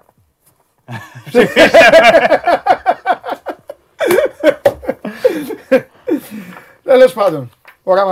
Αν αναλάβανε, θα έλεγανε πάλι. Μία από τα ίδια και ο Διαμαντόπουλος. Όχι, δεν θα έκανε ο Διαμαντόπουλος, γιατί θα τον φάνε. Αν θέλει, θα πρέπει να μπει στο σύστημα. Εκεί μπορεί να με τρώγανε, ή κυριολεκτικά ή μεταφορικά. Ναι. Αλλά δεν θα έμπαινα σε κανένα σύστημα, αλήθεια. Και θα τους έκανα, και επίσης θα τα έλεγα. Θα έκανα συνεντεύξεις τύπου και θα τα έλεγα. Θα έλεγα εσύ η τάδε εφημερίδα που έχεις και αυτά, γιατί το γράφεις αυτό. Γιατί δεν σου αρέσει, γιατί ασχολείσαι με αυτά. Θα έλεγα όλα. Θα έλεγα γιατί να μαζεύονται, πώς μαζεύτηκαν τώρα, δημοκρατία, τέτοια. Έγραψαν ένα ωραίο κείμενο οι Χωριανόπουλοι. Ο Καρελιάς το έγραψε. Γιατί μαζεύτηκαν τώρα. Και γιατί η Ελλάδα και αυτοί μαζευτήκανε. Και σήμερα διαβάζουμε αν ο Τσίπρας είχε COVID και έσπασε το τέτοιο. Ή ο άλλος, ναι, που τι έλεγε ο καθένας. Και μαζεύτηκαν, φίλε. Και την ίδια ώρα οι πυροσβέστες έτρεχαν και βρίζουν και έχουν αφήσει αμολυτούς να βρίζουν τους πυροσβέστες. Και του χρόνου μπορεί να καίγονται, κάθε χρόνο μπορεί να καίγονται, δεν θα πρέπει να το κάνεις ποτέ. Εντάξει, θέλουμε να γιορτάσουμε τη δημοκρατία. Να την γιορτάσουμε, αρκεί να υπάρχει. Thumbs up. Τι δηλώσει κάνει, τι φοβερό. Ψηφίστε. Ναι, πάμε. Υπάρχει, ναι, υπάρχει, αλλά πώς υπάρχει. Αν μας πεις, κύριε Σιγιώδη. Τέλος πάντων, ψήφισε με. Λοιπόν. Βέβαια. Πώς φάνηκε τα χθεσινά, εσένα που τάδες λίγο. Λοιπόν, το ελληνικό ποδόσφαιρο αποτελείται από ρωτώντες στις οποίες κάθονταν παράγοντες με κουστούμια και δημοσιογράφοι σε διάφορους ρόλους. Σε πονάει η αλήθεια. Όχι. Και σένα και τους αρρωστημένους. Σήμερα για κάποιο λόγο σ' αρέσει να δίνεις λόγους. Όχι, έχεις μπει σήμερα με διάθεση να δώσεις λόγους. Κοίταξε, είναι η τελευταία εβδομάδα της εκπομπής. Ναι. Όπως ξέρεις δεν θα κάνω διακοπές. Ναι. Θα περιμένω να περάσει και αυτά. Πιστεύω ότι γύρω Νοέμβρη-Δεκέμβρη θα είμαι για ανάποδο πουκάμισο. Εκεί με υπολογίζω. Okay. Θα είμαι έτσι. Κάπου εκεί. Οπότε τώρα λέω να δώσω... Να τα δώσω... Ρέστα, ναι, να απλωθείς, να λυθείς. Ναι, να λυθώ. Λοιπόν. Το ελληνικό ποδόσφαιρο λοιπόν είναι αυτό. Χθες μαζεύτηκε η Super League. Ναι. Και ήταν γεμάτο με παράγοντες και με δημοσιογράφους αυτή η αίθουσα που δεν ήταν αίθουσα γιατί ήταν η λίμνη. Έτσι δεν είναι. Ναι. Αυτό. Δεν είδα ποδοσφαιριστές, δεν είδα προπονητές, δεν είδα το ποδόσφαιρο. Αυτό έχω να πω. Τώρα μην με ζητάς να το αποθετηθώ, γιατί είμαι υπέρ του επαγγελματισμού. Ναι. Είχαμε πριν λίγο να πούμε τα τελευταία, για να επιστρέψουμε στα προηγούμενα, τα χθεσινά. Ναι. Μια επίσημη δήλωση του κυρίου Μπαλτάκου, ο οποίος αναφέρθηκε σε όσα προέκυψαν χθες το βράδυ ρεπορταζιακά, ναι, σχετικά με την ομόφωνη απόφαση, συμφωνία των ιδιοκτητών, ότι θέλουν η ΚΕΔ να απαρτίζεται μόνο με ξένους και ότι σε όλα τα ντέρμπι, μηδενός εξαιρουμένου, θα είναι ξένοι διαιτητές. Και είπε ότι και ο κύριος Μπαλτάκος αποτίθηκε και είπε ότι δεν υπήρχε ποτέ σκέψη η ΚΕΔ να μην απαρτίζεται μόνο από αλλοδαπούς και θα υπάρχει μια τριμελής επιτροπή υπό τον Μπένετ που θα είναι μόνο ξένοι και τους ονομάτισε κιόλας. Είπε ότι σε όλα τα ντέρμπι προφανώς θα είναι ξένοι και οι οποίοι φέτος θα ελέγχονται. Τι σημαίνει αυτό? Έχουν παράπονα οι ομάδες από τη διατησία με ανακοινώσεις κλπ. Θα αποστέλλετε το βίντεο και στην ομοσπονδία από την οποία έρχεται η χώρα, ο συγκεκριμένος διαιτητής, δηλαδή φέρουμε ένα Σλοβαίνο στην Ομοσπονδία της Σλοβενίας, φέρουμε ένα Ιταλό στην Ιταλική Ομοσπονδία και θα πήγαινε το βίντεο και στην Ομοσπονδία και στην Ουέφα. Ρουφιανιές δηλαδή. Και στην Ουέφα. Στείλατε αυτό το κακό. Όπου θα ελέγχονται οι φάσεις με τις οποίες θεωρείται πειθαρχικά ελεγκτέως. Ωραία. Γιατί σου λέω ότι τώρα. Η χώρα που θα τους το στέλνεις θα του πετάσει σκουπίδια. Εντάξει, φαντάζομαι θα υπάρχει μία. Εγώ είμαι Ιταλός. Και έρχεται ένας Ιταλός διαιτητής εδώ και τα κάνει ρόιδο. Και εσύ μου τον ρουφιανεύεις, μου το στέλνεις πίσω. Και τι με νοιάζει εμένα. Άμα στον Μπολόνια Ουντινέζε αυτός παίζει καλά, εμένα τι με νοιάζει. Σου λέει η Ομοσπονδία. Ναι, εντάξει, ρε παιδί μου, είναι και αυτός μία. Σου λέει ότι στέλνω, είναι εικόνα μου εκείνη τη στιγμή. Η Ομοσπονδία στέλνει. Η Ιταλία σου λέει ο κάθε Μπαλτάκος. Αυτά ότι... είναι τα νέα. Σου λέει ο Μπένετ ότι εγώ θέλω διαιτητή αυτό. Θα σου λέω εγώ μπα στείλω αυτόν. Λοιπόν, άκου. Πρέπει να είναι καλός αυτός που θα μου στείλει. Νίκο Ιριώδη, παιδί της Ομοσπονδία. Άκου κάτι. Τρίχες κατσαρές. Η διαιτησία πρέπει να γίνει επαγγελματική. Ωραία. Αυτό το είπε και ο Μαρινάκης χθες που τοποθετήθηκε και, κατά του, και υπέρ του Κλάντεμπεργκ για ακόμα μια φορά και κατά του Βαντάκου. Μίλησε γενικότερα για επαγγελματική δομή του ποδοσφαίρου, όχι μόνο στο επίπεδο της διαιτησίας, ότι πρέπει γενικά να απογαλακτιστούμε, να φύγουμε από, από τη σκέπη της Ομοσπονδίας. Σου λέω ότι εμείς πρέπει να αυτονομηθούμε. Πρέπει να αυτονομηθούμε. Έλεγε Βασιλακόπουλος νύχτα, λέγαν όλοι. Πρέπει να αυτονομηθούμε. Ένα βήμα σύμφωνα και με τη Λίγκα, με τον Μαρινάκη και με τον Αβγιανάκη που το είπε και είπε θα το περάσει και νομοθετικά, να πέσει η εισφορά. Δηλαδή τα χρήματα που δίνει το επαγγελματικό ποδόσφαιρο στην ΕΠΟ από το 5% στο 1%. Τι σημαίνει το 5% εισφορές, προέρχεται και από το τηλεοπτικό συμβόλαιο και από τα συμβόλαια των ποδοσφαιριστών. Μάλιστα. Ένα ποσό δηλαδή το οποίο πάει κατευθείαν στην Ομοσπονδία και θα πέσει στο 20% ουσιαστικά. Όταν από το 5% πάει στο 1%, πέφτει το 80%. Είπανε για αφέμαξη. Ναι.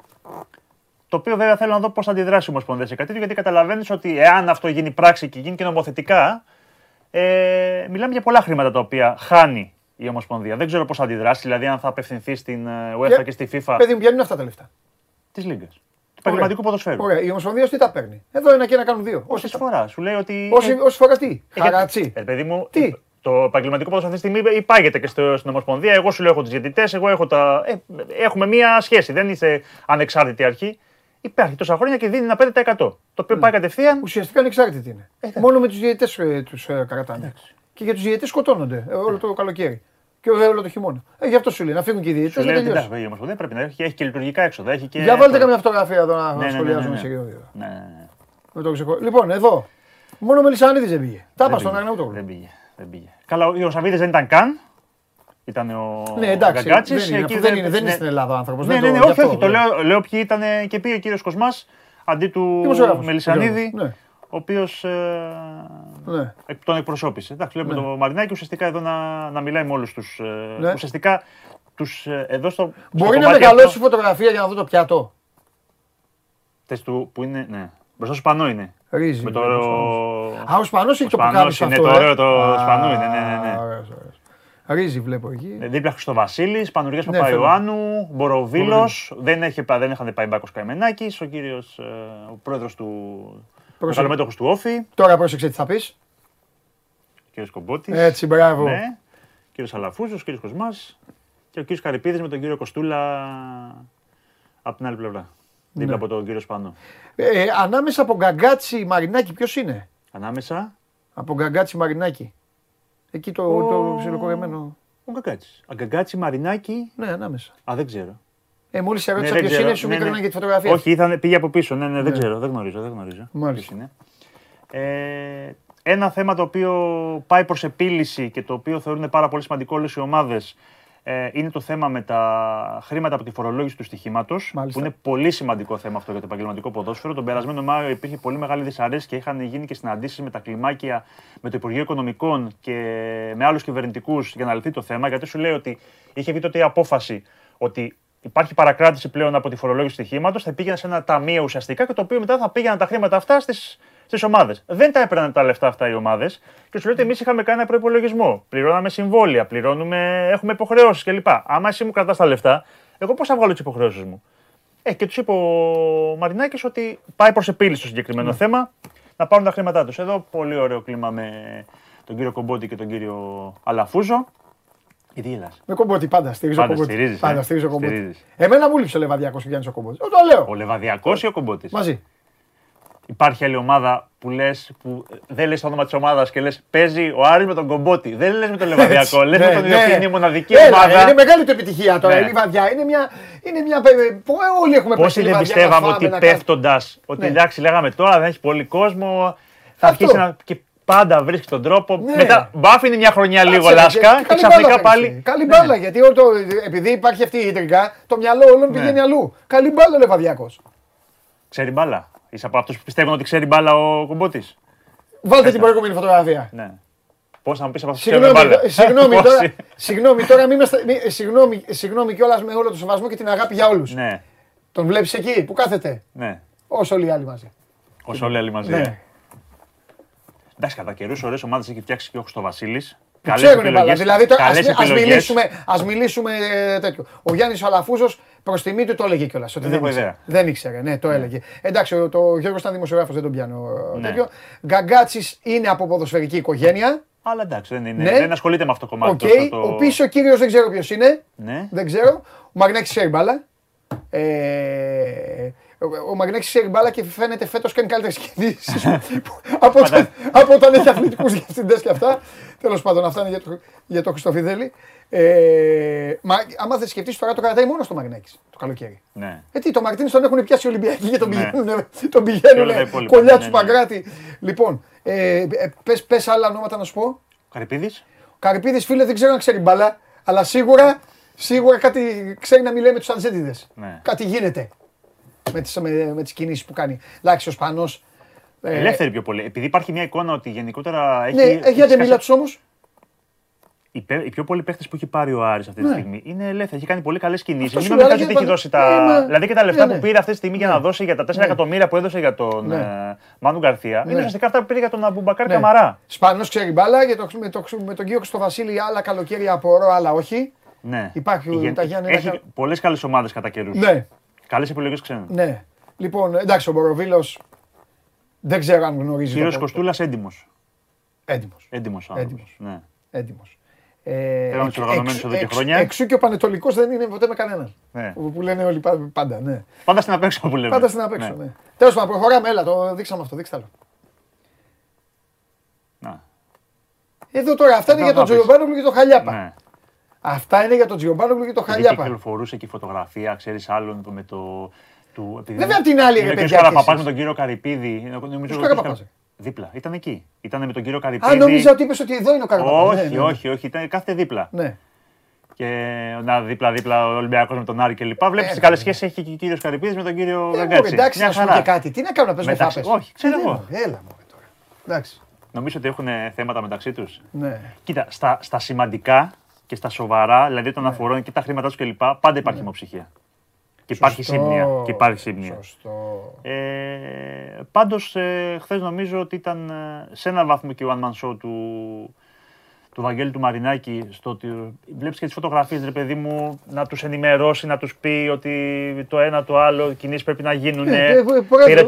Πήρε το λόγο. Τα βάλε πάλι με την Ομοσπονδία πολύ ανοιχτά σε μια διαδικασία όπως η κλήρωση που δεν ήταν για κύριος Μπαλτάκος. Ναι. Τώρα δεν ξέρω αν προσκλήθηκε, αν δεν πήγε ο ίδιος λόγω των κακών σχέσεων που υπάρχουν αυτή τη στιγμή με τη Λίγκα.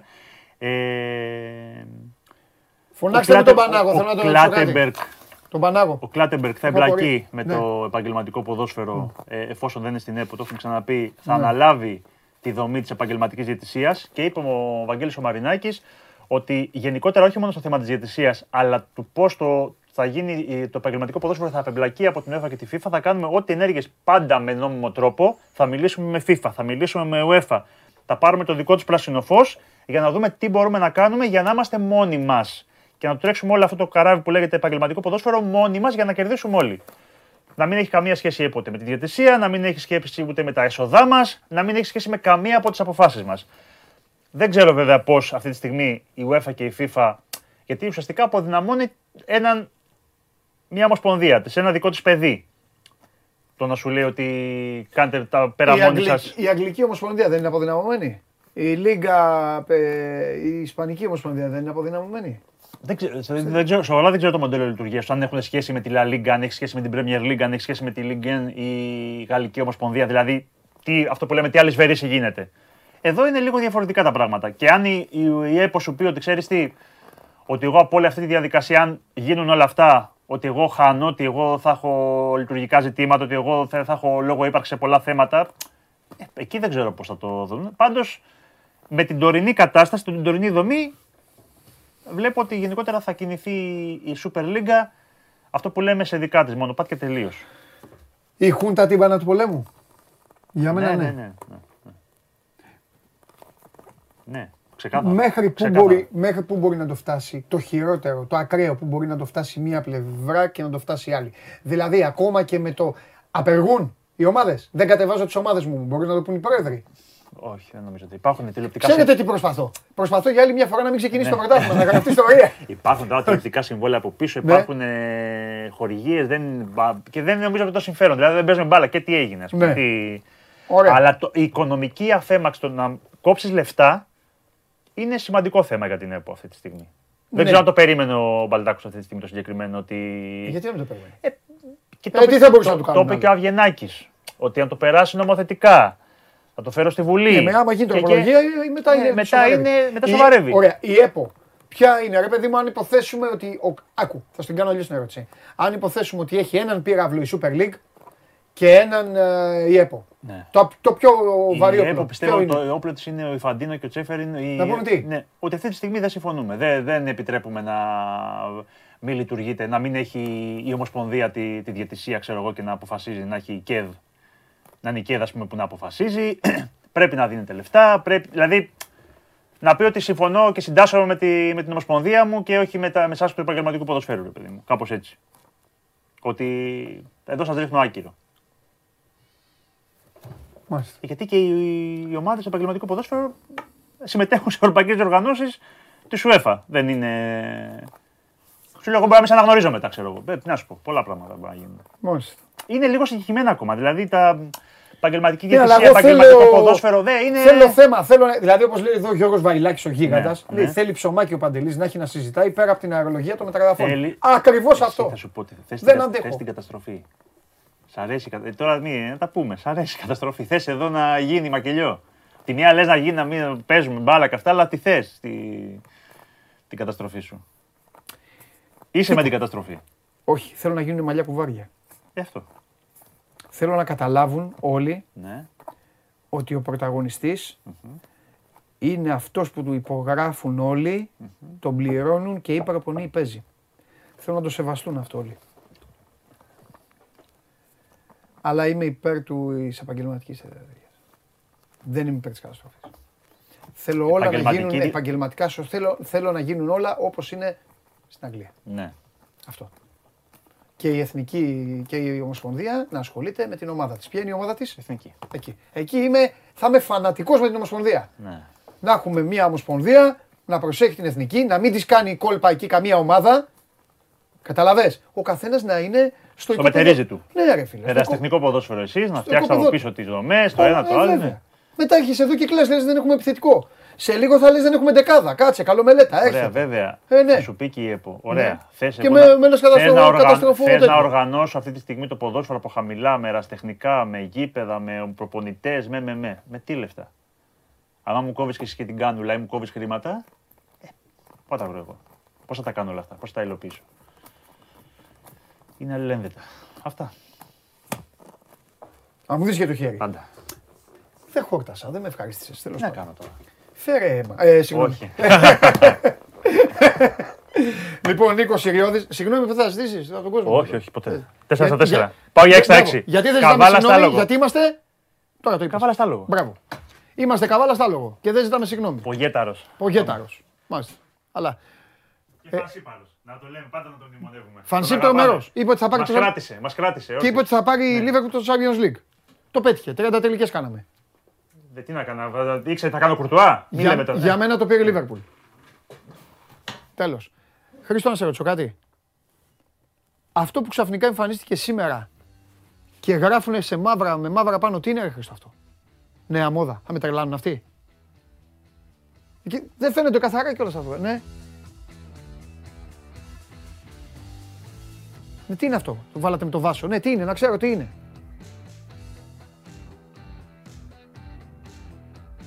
Τι λέει, ρε, δεν λέω αυτό, ρε. Αυτό, ρε, πλάκα μου κάνεις. Το link του application σε ρωτάω. Δεν βλέπεις, ρε, ότι σχολιάζουν εδώ σε μαύρο φόντο? Εδώ, ρε, δεν τα βλέπεις αυτά? Α, θα τρελώ. Εδώ, ρε, μαύρο φόντο. Σχολιάζουν και βγαίνουν μαύρο. Λες να το διέλυσα το μηχάνημα. Κι άλλος μου λέει για το πάνω, για το application. Μέρα, πάρ' το. Κάνω έκδοτο, έχεις να πεις? Δεν έχεις. Ναι, λέει ο γάτος, έχεις δίκιο. Φέρτε το μέσα το γουλί. Έχουμε, όχι. Βάλτε πρώτα, βάλτε το διαγωνισμό. Παίξτε το βίντεο, ρε Σόζοντα. Παίξτε το βίντεο με τις 4 συμμετοχές.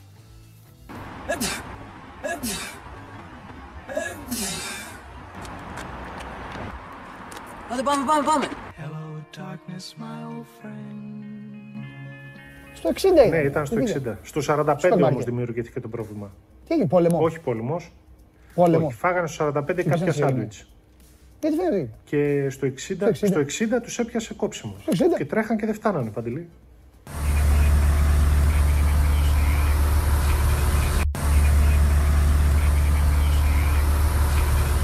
Φώτη, τι βλέπουμε, Πού είναι ο Παντελής?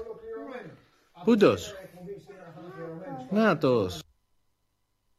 Λοιπόν, ωραία, είχε κολλήσει εδώ το σύστημα. Μια χαρά είναι, το φτιάξαμε. Όλα καλά. Προχωράμε. Είδατε τα 4 βίντεο. sport24.gr, κάθετος vote. Μπαίνετε, ψηφίζετε και α, β, γ, δέλτα. Θέλω να δω αποτέλεσμα, να δω Φωτάρας αν έχει αντεπιτεθεί στον Κώστα. Τι γίνεται. Κρατάς, Κώστα, κρατάς. Λοιπόν, 46,9. Ο Φώτης πήγε πιο πίσω. Λοιπόν, και τελευταίος ο Στέλιος. Πάμε να δούμε τι θα κερδίσει, αν μέχρι την Παρασκευή ο Κώστας είναι πρώτος, τέλος πάντων ο πρώτος, ή τι θα κερδίσει ο μπαμπάς του Φώτη για να πάρει τη μαμά και το Φώτη και να πάνε. Εδώ είναι από δεξιά μετακίνηση, δωρεάν όλα, με γεμάτο ρεζερβουάρ από την εταιρεία νοικιάσεων αυτοκινήτων και μοτοσυκλετών Χαλιβελάκης. 5 ημέρες για 2 άτομα στο Ναύπλιο. Εντάξει, τώρα άμα το κερδίσει ο μπαμπάς του Φώτη, εννοείται ότι θα είναι και ο Φώτης εκεί. Πρώτος θα είναι ο Φώτης. Μην τρελαθούμε. Διαμονή στο Ζεις Εδώ Luxury Apartments και φαγητό άφθονο και για το φίλο μου το Φώτη, αν πάει, ή για τον Κώστα που προηγείται. Μην αφήσουμε και τον Κώστα απ' έξω, παραπονεμένο άνθρωπος. Δεν φταίει αυτός που προηγείται, τον ψηφίζουν. Εκεί οι ομοειδεάτες το έχουν μπει και ψηφίζουν τον Κώστα. Για τις 5-6 που θα φάνε πάλι όλο το χειμώνα στην ταβέρνα τα φανάρια. Και τώρα, κυρίες και κύριοι, για τελευταία φορά στο στούντιο του Show Must Go On, ο άνθρωπος ο οποίος έξω μαλλιοτραβιέται με τον πράσινο σκηνοθέτη, τον τραβάει ο Γιώργος, τον σπρώχνει ο Νικήτας και αυτή τη στιγμή θα μπει στο στούντιο.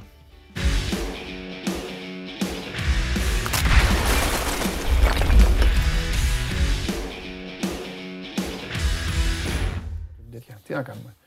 Λοιπόν, Κώστας Βουλής. Έτσι όπως το είπες, με τρόμαξε για τελευταία φορά για φέτος. Ναι, θα δούμε. Έχουμε ευρωμπάσκετ, έχουμε πράγματα. Μη φοβάσαι. Ο λαός σου θα. Υπάρχει κάτι, δεν ξέρω. Όχι. Όλα καλά. Μεγάλε. Λοιπόν, θα γυρίσω τον χρόνο 1,5 μήνα πίσω. Σου κάνω αυτό που θα κάνω και στους άλλους δηλαδή. Μην δεις μετά αύριο και πεις στο Βαγγέλη έκανε αυτό, δεν το έκανε σε μένα. 1,5 μήνα πίσω περίπου, καθόμασταν εδώ. Παραπάνω ήταν. 2 μήνες πίσω. Στο κύπελλο είχα έρθει. Είχες απλώσει. Μετά, ναι. Ναι, 2 μήνες. Ήσουν ο πρώτος κιόλας, ναι. Πράσινα μαλλιά. Είχαμε απλώσει πράσινα μαλλιά, μπράβο. Από τότε με μίκρινες μαύρισαν τα μαλλιά σου. Λοιπόν, και είχαμε απλώσει εδώ τον τραχανά.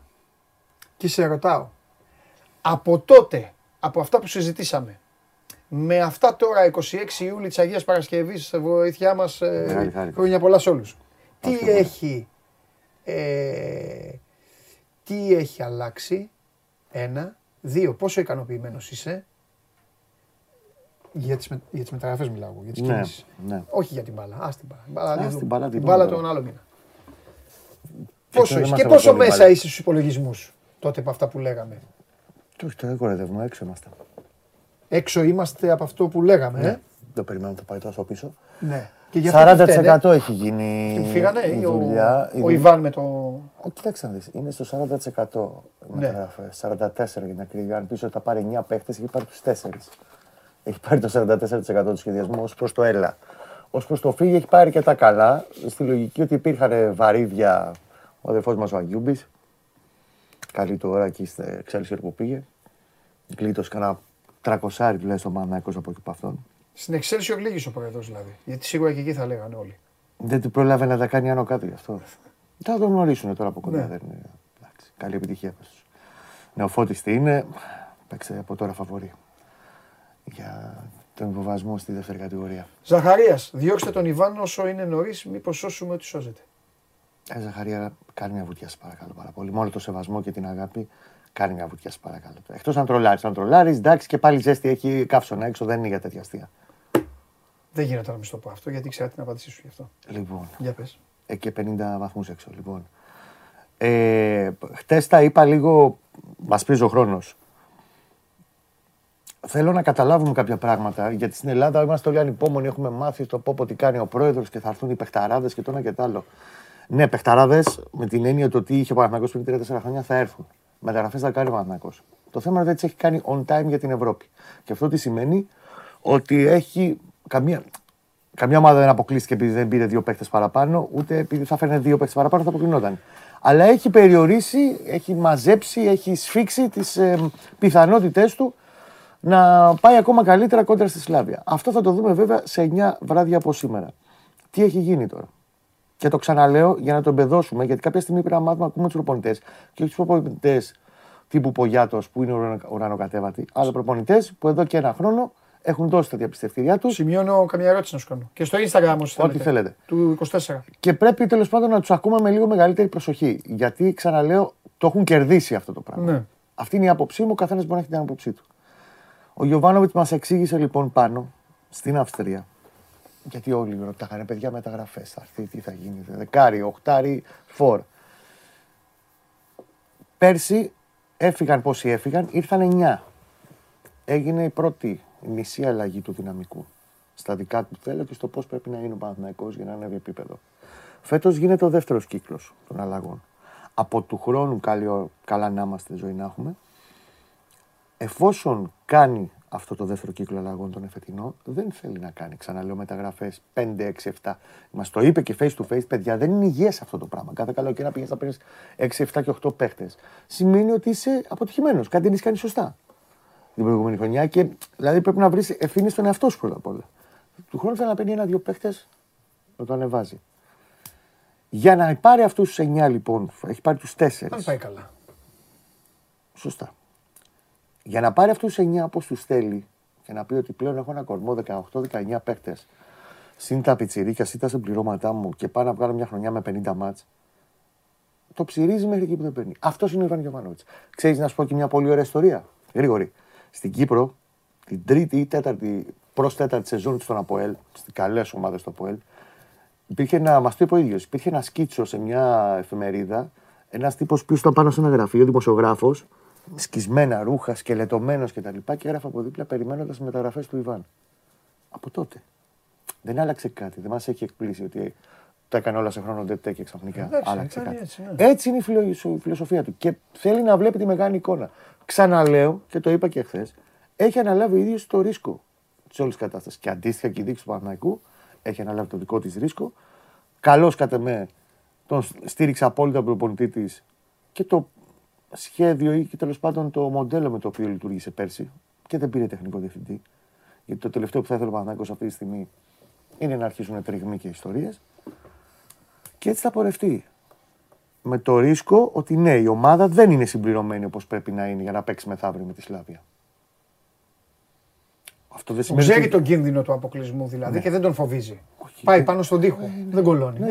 Και ξέρεις ποιο το δείχνει αυτό, η απάντησή του ότι παιδιά θα μπορούσα τώρα εδώ που είμαστε κάνουμε την απολογιστική στις 18. Θα ξενερώσει όμως κόσμος κι εσύ. Στις 18 Ιουλίου, εγώ είμαι προετοιμασμένος για όλα τα σενάρια. Και το λέω από την άποψη ότι είχε 5 χρόνια μπορεί να βγει Ευρώπη. Τώρα βγει Ευρώπη, να φύγει. Τι είναι. Ότι είμαι προετοιμασμένος για όλα τα σενάρια. Πλέον αυτή τη στιγμή που πήγε έτσι. Η απόφαση του προπονητή. Εφόσον έχει αποφασίσει ο προπονητής έτσι, το έχω μπροστά μου όλη την εικόνα. Και το καλό και το κακό σενάριο. Ξέρεις όμως γιατί το ενισχύει αυτό που τέλος πάντων πώς το σκέφτεται και ότι είναι και ο ίδιος προετοιμασμένος. Το είπες, θα μπορούσα εδώ που σας έχω μαζεμένους, 18 Ιουλίου, 17 πόσο ήμασταν, να έχω άλλους 5 παίχτες. Για να έχει ικανοποιηθεί το λαϊκό αίσθημα ότι έφερε το Παντελή, το Σώζοντα, σκηνοθέτα μου, παιχταρά μου. Και άλλους 3 και εντάξει τώρα, πάμε τώρα να παίξουμε Ευρώπη. Αν δεν μου κάνουν, τι να τους κάνω. Δύσκολος στο να αποφασίσει.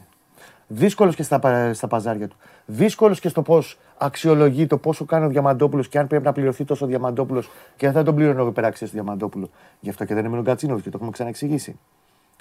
Απόφαση του Γιοβάνοβιτς ήταν τότε να μην κινηθεί ο Παναθηναϊκός για να πάρει τον Γκατσίνοβιτς. Σωστό ή λάθος, όλους θα τους κρίνει όπως. Και τις διοικήσεις και τους προπονητές και τις ομάδες τους κρίνει η ιστορία και τα αποτελέσματα. Καλά, θα δείξει. Εγώ δεν μπορώ. Απλά δεν μπορώ να αποδεχτώ Πραγματικά δηλαδή, να είχαμε μια ομάδα η οποία ήταν η ομάδα του Πογιάτος και του Μπόλωνη και λέμε από πού θα πάμε τώρα. Το καταλάβαινε και τον πανικό και όλα. Παναθηναϊκός, οκ, από τη μέση και μπροστά της λείπουν τα ατομική ποιότητα και τα χαρακτηριστικά που θα τους κάνουν διαφορά. Τι είναι, γιατί υπάρχει μουρμουρά. Ναι. Μπορεί να μην έχεις αφογκραστεί στο 100%. Υπάρχει γκρίνια.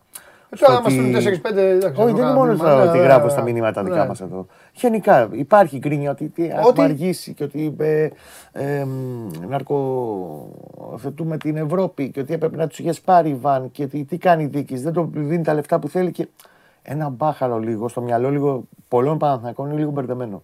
Εγώ το δέχομαι την άποψη του καθενός. Αυτά είναι τα δεδομένα. Άρα Κώστα, όμως εγώ θέλω, ναι, εντάξει, το καταλαβαίνω. Έτσι είναι η κατάσταση. Ωραία, να κάνω λίγο και τώρα εγώ πάμε τον κακό. Όχι τον ναι, μπράβο, τον κακό. Εγώ τώρα ως Παντελής, ναι. Να δεχτώ ότι 2 μήνες από το τέλος της αγωνιστικής περίοδου και 7 μήνες συνολικά από το συμπέρασμα που έχουμε βγάλει το τελευταίο 5 μήνο της αγωνιστικής σεζόν της προηγούμενης, για το ότι η ομάδα αυτή δεν έχει έναν τύπο μπροστά να παστελώνει ότι φταίει, τη ευθύνεται αποκλειστικά και μόνο το σουρωτήρι του Γιοβάνοβιτς. Κώστα, συγγνώμη, δεν το πιστεύω αυτό. Δεν το δέχομαι αυτό. Δεν το δέχομαι.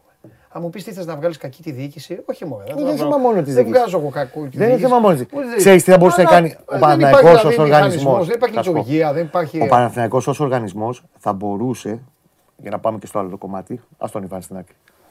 Αυτό που θα μπορούσε να κάνει στα δικά μου μάτια από τη στιγμή που έχει επιλέξει ότι ο προπονητής θα είναι το αφεντικό. Έτσι. Δεν θα του πάρει τεχνικό διευθυντή Διαμαντόπουλο. Θα μπορούσε να τον φέρει και να κάνουμε άλλη κουβέντα τώρα.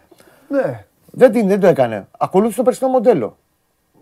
Τι θα κρυθεί και γι' αυτό, έτσι. Δεν έφερε. Θα μου πεις πάρα πολύ υποστηρίζουν έναν αδερφέ, πρέπει να είμαστε στο 5% του πλανήτη που δεν έχουμε τεχνικό διευθυντή σαν ομάδα.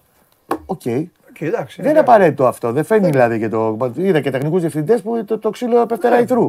Σε εισαγωγικά το ξύλο απόψε. Αυτό που θα μπορούσε και θα πρέπει να είχε κάνει. Από το 0 το πήγε στο 3, αλλά για μένα πρέπει να το είχε πάει στο 9, είναι να διοργανώσει, μάλλον να ενισχύσει, να υπερενισχύσει το τμήμα σκάουτινγκ γενικά. Πέρσι τέτοιο καιρό ήταν στο 0. Δηλαδή ότι έχει κολλησιεργήσει στο ψάξιμο. Θα μπορούσε να είναι μεγαλύτερη. Το μειώνει στον Παναθηναϊκό έτσι όμως. Εις γνώσεις σου δηλαδή. Αδερφέ, μισό λεπτό. Παναθηναϊκός είναι, Κώστα, δεν είναι τώρα ο. Και δεν πρέπει να είναι το σκάουτινγκ καλύτερο, εσύ Παντελή. Γι' αυτό λέω. Δεν είναι αυτό που θα πρέπει να είναι. Σου λέω πρόσεχε. Πέρσι ξαναλέω για να ξέρω τι λέμε. Τέτοιο καιρό. Ο Αλαφούζος παίρνει τους σκάουτερς. Υπάρχει ένα διοικητικό σχήμα που αποφασίζει κάποια πράγματα. Και τρέχουν κάποια πράγματα. Αυτοί δεν μπορούν να αποφασίσουν αυτή τη στιγμή. Έπρεπε να είχε ενισχυθεί, σου ξαναλέω, περισσότερο. Σε στεγνόχλωνα έτσι είναι. Όχι μανούλα, το ξέρεις δηλαδή. Από το 0, πέρσι τέτοιο καιρό ήταν στο 0. Ναι. Δεν υπήρχε. Ωραία, τώρα όμως πήγε στο 5. Πήγε στο 4. Έπρεπε να είναι στο 8. Για να έχει περισσότερη δεξαμενή. Ναι, και δεν πήγε στο 8. Γιατί δεν έχει πάει. Αυτό είναι ευθύνη τους. Αυτό είναι ξεκάθαρα ευθύνη τους. Αυτό είναι ευθύνη τους. Έπρεπε να το είχαν ενισχύσει. Κυκλοφορούν 200 φόρ. Δεν πάει πάρει έναν. Σου αναλέω, δεν είναι πιο εύκολος άνθρωπος σε όλα αυτά. Πριν 2 μήνες μου είπες το παιδί της Παρτίζαν. Δεν μπορούσε να πάει να του δώσεις λεφτά, αφού λες δίνει λεφτά. Γι' αυτό το λέω. Δεν το λέω. Η Παρτίζαν δεν το δίνει. Έλα. Η Παρτίζαν δεν το δίνει. Και δεν είναι ότι τελειώνει το χρόνο του συμβόλαιο του. Έχεις συμβόλαιο το παιδί, ισχυρό. Δεν το δίνει. Πάμε παρακάτω. Ήταν ο Σλιμανί. Σούπερ περίπτωση. Χαρακτήρας. Κόπηκε. Γεια σου. Το ξέρεις. Τέλος πάντων τώρα. Κάποια πράγματα όχι άστο. Εγώ το δέχομαι το χαρακτήρα. Άκουσε. Είναι off the record κάποια πράγματα. Για τον Μπέικον τον μπασκετμπολίστα πήγαν να μαλλιοτραβηχτούνε. Ναι. Και μάθανε κάτι και οι δύο και φύγαν και οι δύο αγκαζοί και αγαπημένοι. Και όχι μόνο αυτοί οι δύο, και οι ξένοι. Τον δέχομαι το χαρακτήρα. Δεν είναι σου λέω τέτοιο. Αλλά ο ποδοσφαιριστής τώρα, άσε έναν μπασκετμπολίστα Αμερικάνο, θα βρεις. Ο Παναθηναϊκός καίγεται για αυτή τη θέση. Καίγεται. Φωνάζεις 7 μήνες, ρε φίλε. Εσύ ο ίδιος. Το ξέρω. Δηλαδή, τι να αγαπά, τον πάρω εγώ. Όχι να τον πάρεις, αλλά το έχεις αντιμετωπίσει ήρεμα, το έχεις καταπιεί ψύχρεμα. Τι πάω να τον πάρω εγώ τον ποδοσφαιριστή. Τέλος πάντων. Εννοείται ότι φωνάζει. Προχτές έκανε στο δεύτερο ημίχρονο, το πρώτο ήταν τραγικό. Έφτασε ο Χουάνκ στην Ελλάδα, μου λέει ο Γιώργος, απ' έξω για τον Ολυμπιακό πριν από λίγο προσβήθηκε ο Κοράτσι. Λοιπόν, σε λίγο θα τα πούμε. Έκανε 6 κλασικές στο δεύτερο ημίχρονο. Στο πρώτο δεν είχε κάνει τίποτα. Ναι. Μία έπρεπε να τη βάλει κάποιος. Τη ρημάδα έπρεπε να μπει μέσα. Να μπεις τώρα στο φιλικό με τον Βόλο, χτυπιέσαι. Ναι, αλλά τα ίδια θα κάνουμε στην κουβέντα μεθαύριο με τη Σλάβια. Όταν θα κάνουμε 4 ευκαιρίες και πρέπει να μπει μία οπωσδήποτε μέσα. Τι να κάνουμε. Ναι. Συμφωνώ. δεν έχει πάρει το φορακό μας. Σύμφωνο. Για μένα το πρώτο πράγμα να είχε πάρει, έτσι. Δεν το συζητάμε. Από τη στιγμή που το ξέρει εδώ και τόσους μήνες. Και γι' αυτό έχει ευθύνη. Δεν νομίζω ότι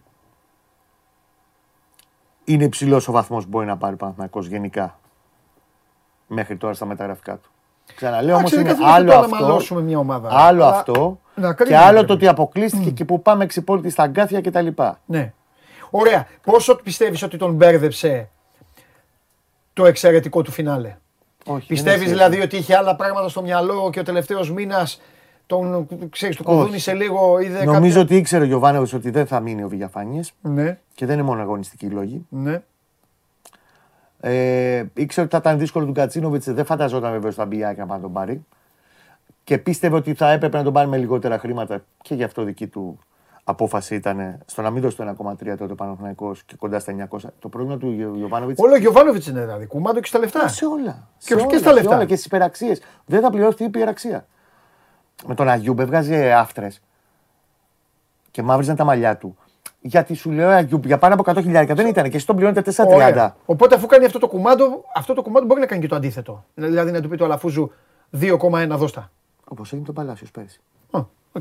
Το Παλάσιος είχε κολλήσει. Το Παλάσιος πέρσι. Τώρα τα λέμε όπως είναι. Το Παλάσιος πέρσι, Παναθηναϊκός, είχε Παλάσιος και ένα δύο επιλογές πιο πίσω. Και είχε επιμείνει ότι εγώ αυτόν. Τέλος. Αυτό, γι' αυτό που θέλω να παίξω, αυτός. Ναι. Μα εντάξει, άμα δεν μας κάτσει όμως ρε εσύ, Ιβάν, είναι και ο Παντελής. Εγώ αυτόν. 2,1. Τόσο ακριβώς πήγε το μαλλί όλο με το συμβόλαιο του 5,5 εκατοστάρικα. Ναι. Πλάς, δηλαδή 2,6. Ναι. Και το Βιτάλ, ο Βιτάλ ήρθε προσθετικά σε μια ανησυχία ότι αδερφέ έχουμε φτάσει 26 Αυγούστου και θα πάρουμε δύο εξτρέμ. Και τον περιμένω τον Παλάσιος. Πάρε και αυτόν όμως να είμαστε ηρεμοί. Μην τυχόν και γίνει στραβή. Και ο Παλάσιος είχε 12 λεπτά που τελειώσει τη μεταγραφική περίοδο. Εκεί δηλαδή. Γι' αυτό εδώ ασπρίσανε τον μπροστά αυτό, γι' αυτό έχουν ασπρίσει. Μην ασπίσουν και τα πίσω όμως τώρα έτσι όπως το πάει. Μην ασπίσει όλος τώρα. Μην γίνει σαν αυτόν. Λες να έχεις στόχο ο Γιοβάνοβιτς να γίνεται έτσι. Θα τα βάψω πράσινα. Αλλά αφού δεν έχει ανάγκη, δεν έχει. Θα τα βάψω πράσινα. Να τα βάψεις πράσινα. Μην τα βάψεις μαύρα όμως, Κώστα μου. Γιατί θα σου πω τι γίνεται τώρα. Κάθε μία ομάδα κουβαλάει. Καλά, όλες κουβαλάνε γκρινιά έτσι κι αλλιώς. Μην ασχολείσαι. Ναι, αυτό έχω αφουγκραστεί κυρίως για τους άλλους. Εννοείται, μην ασχολείσαι. Απλά η κάθε μία έχει κάποιες καβάτζες. Άλλες τις βλέπει ο κόσμος, τις άλλες όχι. Δηλαδή, ας πούμε, οι αεκτζίδες με πρώτο το Βαγγέλη, και τι είναι και πού είναι οι παίκτες και πού είναι οι παίκτες. Η ΑΕΚ όμως. Αυτή τη στιγμή έχει την καλοτυχία. Το τι τα έκανε πέρυσι, πώς τα έκανε. Ακόμα ένα στο εξωτερικό, έχει την καβάτζα του χρόνου. Έχει παρά δύο παίχτες, καλούς. Έχει την καβάτζα του χρόνου. Οι άλλοι μπήκαν στο γήπεδο, τους είδε ο κόσμος, τους έπαιξαν επίσημα παιχνίδια. Ο καθένας βγάζει τα συμπεράσματά του. Ο Ολυμπιακός κουβαλάει παίκτες. Ο ΠΑΟΚ τώρα τα έχει γιώσει όλα γιατί κινδυνεύει να γίνει ΑΕΚ περσινή. Και έχει μείνει ο Παναθηναϊκός που σε μια εβδομάδα παίζει. Και έχει. Και έχει το 40% που είπες εσύ. 44%. Ναι. Είναι μη αναμενόμενο αυτό. Για κάποιους εσωτερικά στην ομάδα το περίμενε, δεν το περίμενε σε τόσο μεγάλο βαθμό. Τι λένε αυτοί. Εννοώ από τη διοίκηση. Ότι ήξεραν ότι θα είναι δύσκολο και το καλοκαίρι το φετινό μέχρι να αποφασίσει ο Ιβάν αν θα πάρει τον Παντελή τον Κώστα. Και το προσέγγιζαν στον Ιβάν και αυτοί. Όλοι. Μα οι αποφάσεις είναι από τον Ιβάν, εσύ, Παντελή μου. Με αυτό το μοντέλο πορεύτηκε η ομάδα πέρσι, με αυτό πορεύεται και φέτος. Ναι. Σου ξαναλέω. Στρατηγικά έχει αποφασίσει ο Παναθηναϊκός να ακολουθήσει αυτό. Εφόσον το ακολουθεί. Μήπως τον βολεύει. Τι τον βολεύει. Δεν μπορούσε να φέρει ένα τεχνικό διευθυντή. Το πιο εύκολο ξέρεις θα ήταν για τον Αλαφούζο. Αυτή τη στιγμή να σου πω κάτι. Αν ήμουν παράγοντας του Παναθηναϊκού, εγώ αν ήμουν παράγοντας του Παναθηναϊκού, θα καθόμουν τώρα και θα βλέπα το σώμα σγκό και θα έλεγα μπράβο ρε Κώστα. Τι ωραία, πες τα ρε Κώστα έτσι. Αυτός ο Γιοβάνος Θερμής δεν φτάνει σε τίποτα. Δεν είναι από πίσω. Όλοι θα τη φάνε τη λέζα. Μα γι' αυτό σου λέω τώρα. Γιατί μισό λεπτό τον Ιβάν. Εφόσον η Ιβάν λοιπόν αποφασίζει για τα πάντα. Ναι. Και καλώς για μένα, από τη στιγμή που αυτό το μοντέλο πέρσι του έδωσε 5 πράγματα σαν ομάδα. Δεν το ξυλώνεις να πας ένα άλλο μοντέλο, θα ήταν για κλωτσιές. Συγγνώμη, αν γινόταν αυτό το πράγμα ξαφνικά. Εφόσον όμως έχεις πει ότι αυτό το μοντέλο επέλεξα, αυτό συνεχίζω και στηρίζω, εγώ που το στηρίζω, έχω και εγώ αντίστοιχη ευθύνη. Ως αφεντικό, ως διοίκηση. Βεβαίως. Άρα όλοι θα τη φάνε τη λέζα στην αποτυχία. Καλά, εννοείται, γιατί ο κόσμος τι νομίζει. Όχι, γιατί δεν με πρόσεχε, γιατί κάποιοι καλοθελητές θα αρχίσουν να λένε τώρα τις διάφορες, να μην πω τη λέξη, ότι α, κοιτά, το στοχοποιούν τον Ιβάν. Τον κακό του στο φλάρο, θα έλεγα εγώ, σε κάποιους τέτοιους. Γιατί διαβάζω διάφορα εγώ αυτές τις μέρες. Άστο. Το λένε εδώ, το στέλνουν και κάτι. Όχι, δεν λέω για του. Άστο στον κόσμο. Ναι, εντάξει ο κόσμος. Ναι, για άλλους λέω εγώ. Ξέρω τι λέω. Εντάξει, εσύ ξέρεις τι λες. Δείξτε λίγο τη φωτογραφία τη δεύτερη.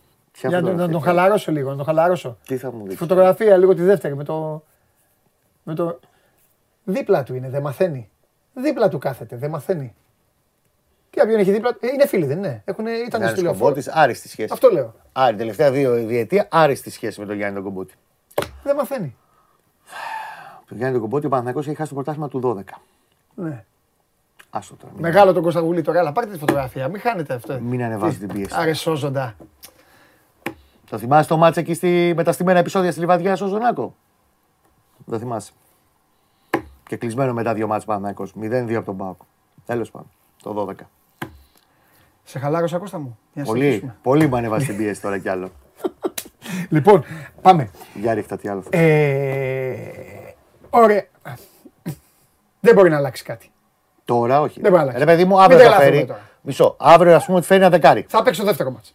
Μπορεί, μέχρι εκεί. Ναι, αυτό σου λέει. Και αλλαγή. Γιατί είναι η λογική πως μπαίνει κάποιος. Καλά, αν έρθει κανένας που είναι επεγμένος να τον βάλει. Αλλαγή. Ο Μάγνουσον οριακά μπήκε εντεκάδα. Τώρα, ο πεγμένος τώρα από ομάδα. Τώρα πες ότι παίρνει ένα παιχνίδι. Ο Μάγνουσον οριακά μπήκε στην εντεκάδα. Μάλιστα. Για τα μάτς με τη Σλάβια. Πάμε παρακάτω. Λοιπόν, πάμε παρακάτω. Πώς...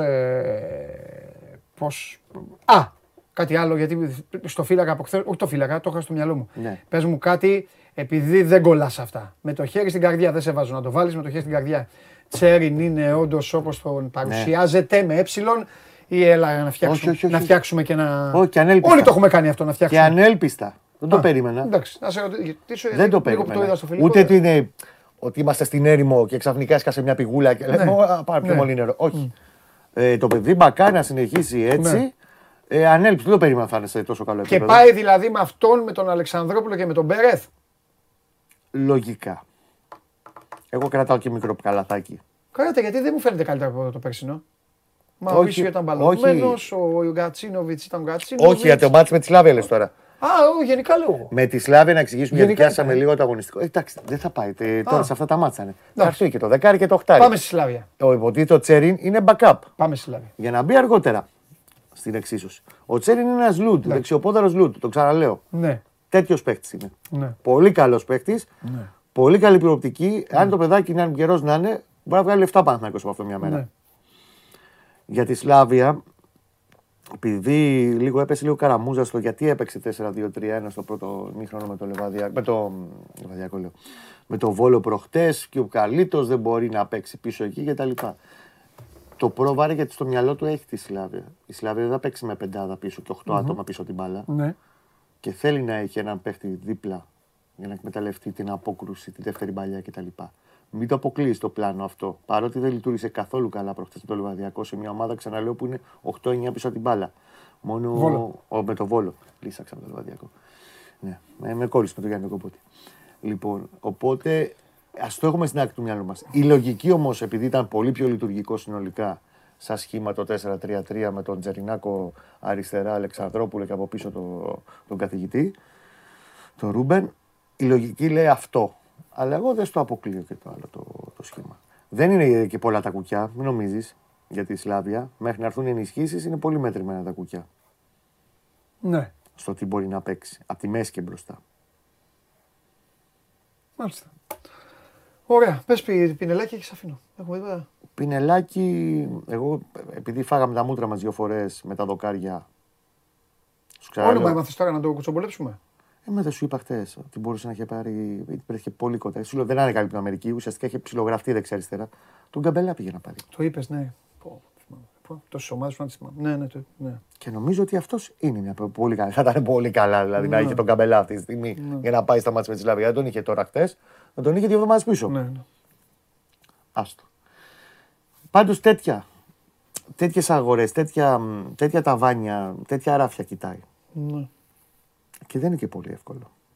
Θα δούμε. Είχε ψηλό και πολύ δοκάρι. Εγώ απλά το μόνο πινελάκι που να πω, δεν θα πω τώρα ότι μεθαύριο θα πάρει παίχτη, γιατί 2 φορές βρέθηκε κοντά. Άστο, δεν χρειάζεται. Μετά ναι, και είναι και θέμα. Είναι και προληπτικός πλέον. Ναι. Ο Ιβάνας που ο προληπτικός είναι. Γενικά. Να δω λίγο Ο Ιβάν πολύ προληπτικός, να ξέρεις. Καλά κάνει. Τρομερά. Και εγώ είμαι. Τρομερά. Το στηρίζω και σε αυτό, να ξέρεις. Και εγώ, άρρωστα. Απλά να έχουμε λίγο τις κεραίες μας ανοιχτές. Ναι. Από Βραζιλία μεριά, εγώ λέω. Λοιπόν. Βραζιλία μεριά, κύριε Διαμαντόπουλε. Να έχουμε ανοιχτές κεραίες μας αυτές. Το σημειώνω, κύριε Γουλή. Αυτές τις μέρες. Λοιπόν, αρχίζω. Πρώτα απ' όλα πες κάτι πριν αρχίσω. Με ΑΕΚ είναι τιμωρημένος τώρα. Ακόμα ναι, περιμένουμε την Εφέσον. Λογικά μπορεί να βγει την πέμπτη απόφαση. Uh-huh. Έχει εκδικαστεί η υπόθεση. Έχει φάει 2 αγωνιστικές. Καλά, τον Ιωνικό δεν το συζητάμε. Πρεμιέρα θα είναι και κλεισμένο. Αν μήνιος έχει ποινή, και κλεισμένο με την ΑΕΚ τετραγωνιστική. Okay. Αν πέσει κατά μία, με κόσμο. Ωραία. Λοιπόν, Δημήτρης, τα βάζει με τον Αλαφούζο. Αδρανής λέει για ακόμη μια φορά δεν ζήτησε κλειδάριθμο για ντέρμπι. Νομίζω ότι μπορεί να όποιος θέλει να ζητήσει. Δεν ζητάνε κλειδαρίθμους. Για να ξέρουμε τι λέμε. Υπάρχει. Το πλάνο ότι μέχρι τις 2 πρώτες αγωνιστικές το ιταλικό μοντέλο δεν μπορεί να έχει ντέρμπι και από εκεί πέρα δεν μπορεί να ζητήσει. Ζητάς κλειδάριθμο αλλαγής έδρας. Να παίξω εκτός έδρας γιατί αλλάζω χλωτάπιτα. Ξέρω εγώ κάτι. Λοιπόν, πόσο χάλασε η υπόθεση Γκατσίνοβιτς στο σχεδιασμό. Νομίζω το έχει πει ο Κώστας αυτό πολλές φορές. Παιδιά, να το ξεκαθαρίσουμε και πάλι. Ο Γκατσίνοβιτς θα τον ήθελε ο Γιοβάνοβιτς στα σωστά λεφτά. Ναι. Δεν ήταν ξύπνησε, τελείωσε ο τελικός και του πάει μέσα και του λέει «Μεγάλε, δεν ξέρω τι θα κάνεις, θα μου φέρεις τον Κατσίνοβιτς». Ναι. Γιατί εκεί μετά πάμε σε άλλα τέτοια. Ναι. Ίσα-ίσα η δίκηση ήταν που του είπε «Αδερφέ, 1,3 είναι οι Γερμανοί και ένα κοντά 900 με ένα ο Κατσίνοβιτς». Ναι. Και λέει «Όχι». Ξέρεις τι στο θέμα του Κατσίνοβιτς γιατί κόλλησε ο Ιβάν πιο πολύ. Για πες. Γιατί αν του έδινε το συμβόλαιο τα 9 με 1 εκατομμύριο, θα ήταν το πιο βαρύ συμβόλαιο στην ομάδα αυτή τη στιγμή. Τις ισορροπίες κοίταξε. Ναι. Και σου λέει μέσα σε όλα. Και αυτό παίζει πολύ μεγάλο ρόλο για τον Ιβάν. Ναι. Δεν μπορεί να είναι ο Γκατσίνοβιτς. Ναι, αλλά θα πω και κάτι όμως που εγώ ξέρω ότι τον συμπαθώ. Ότι πρέπει να βάλεις και τέτοια συμβόλαια. Ένα και δεύτερο, ναι, αλλά όταν είσαι αποφασισμένος να κάνεις αυτό, πρέπει να είσαι και έτοιμος να πάρεις και έναν παίκτη με τα κατευθείαν. Εντάξει. Τέλος πάντων. Λοιπόν, για το Βιγκάγκουρ. Αν ήταν να πάρει το Λέτο. Ναι. Ο Λέτο θα το δικαιολογούσε το 1 εκατομμύριο και 1,5 και 2. Ναι. 2 δεν θα παίρνει, 1,5. Τέλος πάντων. Λοιπόν, για το Φόρτις Παρτίζαν είπε ο Κώστας, τόσο δύσκολο ρε Κώστα να δώσει 2-3 εκατομμύρια πριν ένα μήνα, τα είπε ο Κώστας, κάποιο νέο για την έφεση το είπε ο Κώστας τώρα, μήπως κολλάνε μεταγραφές λόγω μη ύπαρξης τεχνικού διευθυντή και αυτό σας το είπε. Ο Ηλίας, ποιος κάνει λέει τις διαπραγματεύσεις με τους στόχους, ποιος μιλάει, ωραία ερώτηση, ποιος μιλάει. Υπάρχουν 2 στελέχη στη διοίκηση. Okay. Και πολλές φορές εμπλέκεται και ο Ιβάν στο να μιλήσει απευθείας στον ποδοσφαιριστή για να το εξηγήσει το πλάνο. Το πώς θα παίξεις, πού θα παίξεις, τι σε υπολογίζω, τι πρέπει να κάνεις. Λοιπόν, ο Σάββας σε ρωτάει αν είναι λογικό Αϊτόρ να λένε και οι ίδιοι οι παίκτες δημόσια ότι θέλει ενίσχυση η ομάδα. Το είπε ο Αϊτόρ προφανώς αυτό. Και σε εμάς το είπε. Πρέπει να ενισχύσουμε και άλλο το. Και στην συνέντευξη που στο 24 προχθές. Έτσι κακό είναι. Στο 4-3-3 στο κέντρο. Μπορεί να παίξει ο Κορμπέλης θέση του Αλεξανδρόπουλου. Σε πιο σφιχτές επιλογές. Ναι. Ο Γιώργος έχει πάρει φορά εδώ. Και η Ταμπαλντέ, Τζόρνταν Λάρσον, Μπελότη, Μπελφοντήλ, τόσα σεντερφόρ. Την Μπελότη. Στο Ρινό. Πόσο ήθελε. Λογικά θέλει 12-13 εκατομμύρια, κάπου εκεί θα πάει. Να το γράψω. Παιδιά, ναι, υπάρχουν τέτοια φορά όσα θέλετε. Υπάρχουν. Ο Χάλαντ. Λοιπόν. Ο Γιώργος λέει να πεις κανένα όνομα που κόπηκε, έτσι που να μην το ξέρει ο κόσμος, δεν ξέρω, κουτσομπολιό δηλαδή. Είπαμε ρε παιδί μου ότι έφτασε κοντά στο Γάλλο. Λοιπόν, ναι, είπε τον Καπελά, αν τραυματιστεί ο Παλάσιος ή ο Αϊτόρ, χτυπάνε με ξέρω δηλαδή, χτυπάνε τους παίκτες, τέλος πάντων. Ήδη τραβά τα μαλλιά μου. Ή απλά δεν είναι καλή, λέει ποιον θα βάλει τον Καπετζή. Ήδη τραβά τα μαλλιά μου. Εδώ δεν έχει βασικό ρε φίλες. Θα πάρει τα εξτρέμ παιδιά, μην το λέμε πάλι. Λειτουργεί λίγο στο θυμικό των γονών πολλών Παναθηναϊκών. Το ότι αυτό που βλέπουμε, αυτό το ρόστερ, αυτό θα είναι και στις 15 Σεπτέμβρη. Εγώ σου λέω ότι πρέπει ήδη να είναι σχεδόν γεμάτο το ρόστερ του. Δεν σημαίνει όμως ότι δεν θα τους πάρει. Θα πάρει παίχτες. Θα πάρει παίχτες. Το θέμα είναι πότε. Την Ευρώπη, την πρώτη σειρά αγώνων και έχει βάλει στην άκρη. Δεν λέω ότι είναι το σωστό, λέω ποιο είναι το πράγμα, πώς πηγαίνει το πράγμα. Παίκτες θα αποκτηθούν. Οι 5 ακόμα που είναι να έρθουν, θα έρθουν. Τον Φανφέρτ τον έβλεπε. Τον Βόλο. Τον Φανφέρτ τον άπε, παλιό θυμόμαι. Του Βόλου. Όχι. Άλλη φανέλα. Εντάξει, το είπες και χθες. Απλά νόμιζα μήπως τον έβλεπε και ξέρω, έμαθα ότι είναι ξενύχτης. Στην τύχη τώρα. Και αν θα έπαιρνε, να το έπαιρνε για βασικό φόρο. Το παιδί μπορεί να είναι και καλό παιδί. Όχι. Βραζιλία, Βραζιλιάνο ή Βραζιλία. Βραζιλιάνο ή Βραζιλία. Βραζιλιάνο και αγορά. Να έχουμε λίγο τις κεραίες μας εκεί αυτές. Βραζιλιάνο. Μπροστά επιθετικό. Και όχι μόνο επιθετικό. Πολλά ψάχνει. Εξτρέμ ψάχνει. Χαφ ψάχνει. Να δούμε. Πεζούμενοι είναι αυτοί. Ναι. Πρωτάθλημα σε πλήρη εξέλιξη. Ναι. Λοιπόν, τα λέμε αύριο μετά, θα ξαναπούμε. Σας τιμώ, βέβαια. Το τέλος ελπίζω να έχεις τίποτα. Δεν πρέπει ένα κερασάκι έτσι να φύγουμε με μια μεταγραφή. Ναι, εννοείται. Αλλά άστο, μην λες τίποτα γιατί την άλλη φορά. Άστο, βάλετε τα δοκάρια. Εκεί και εκεί, δεν έχει μείνει τίποτα. Το οριζόντιο έχει μείνει τώρα. Έτσι. Λοιπόν, αυτός είναι ο Κώστας Γουλής. Την αγάπη μου. Να είσαι καλά, ρε Κώστα, ευχαριστούμε πάρα πολύ. Αυτός είναι ο Κώστας Γουλής. Αυτά είναι τα τελευταία νέα. Μάλλον οι εξελίξεις και κάποιες ιστορίες όπως έπρεπε να τις μάθουμε εδώ από κοντά. Συνεχίζουμε πράσινα. Επαναλαμβάνω για τους φίλους του Ολυμπιακού, μόλις υπάρχει κάποια εξέλιξη στο μπάσκετ του Ολυμπιακού θα την μάθετε, είτε την ώρα της εκπομπής, είτε κατευθείαν εδώ από τους Σπορ 24. Δεν υπάρχει κάτι, είναι όλα όπως εκκρεμούν. Συνεχίζουμε πράσινα και μετά τον Κώστα Γουλή. Μόνο και μόνο γιατί χθες μίλησε και μετά έκλεισε και ο άλλος Καλαϊτζάκης. Οπότε τώρα, κύριε Τρίγκα, τι μένει? Κάτσε να ακούσω. Να ακούσω και το σκυλί, δεν ακούγεται. Για πες. 7ο ξένος και τέλος ο Παναθηναϊκός. 7ο ξένος και τέλος ο Παναθηναϊκός. Ωραία. Εντάξει, όταν στην εκπομπή ακολουθώ το Βουλή, τα παπούτσια που πρέπει να γεμίσουν είναι πολύ μεγάλα για μένα. Γιατί? Γιατί μιλάμε για πατριάρχη του ρεπορτάζ. Βέβαια. Απλά ο Ράντονιτς δεν έχει τόσο μεγάλο σουρωτήρι όσο ο Γιοβάνοβιτς. Καθάρισε ο Ράντονιτς. Καθάρισε, αγόρι μου. Ο Ράντονιτς έφτιαξε ομάδα από την αρχή. Από την αρχή, σε χρόνο 0. Μπαμ, μπαμ, μπαμ. Απλά ο Παναθηναϊκός, ο ποδοσφαιρικός, δεν έχει Αργύρι Πεδουλάκη σε τεχνικό διευθυντή για να καθοδηγεί λίγο το μεταγραφικό πλάνο και να συμπράττει με την άποψή του και τη γνώμη του. Αυτή είναι η διαφορά. Πάντως, και ο Παναθηναϊκός, αν ήθελε, θα μπορούσε σήμερα το βράδυ, για παράδειγμα, να κλείσει ένα παίκτη, αλλά και σε αυτό το ζητούμενο, επειδή ο 7ος κοινός που θα αποκτηθεί θα είναι μεν συμπλήρωμα στους ήδη υπάρχοντες, αλλά θα υπολογίζεται ως βασικό κομμάτι του rotation για την Ευρωλίγκα, δεν υπάρχει πρόθεση να γίνει βιαστική κίνηση ή να σπαταληθούν τα χρήματα σε παίκτη ο οποίος δεν είναι όλοι σύμφωνοι και όλοι απόλυτα βέβαιοι ότι μπορεί να βοηθήσει στην πράξη.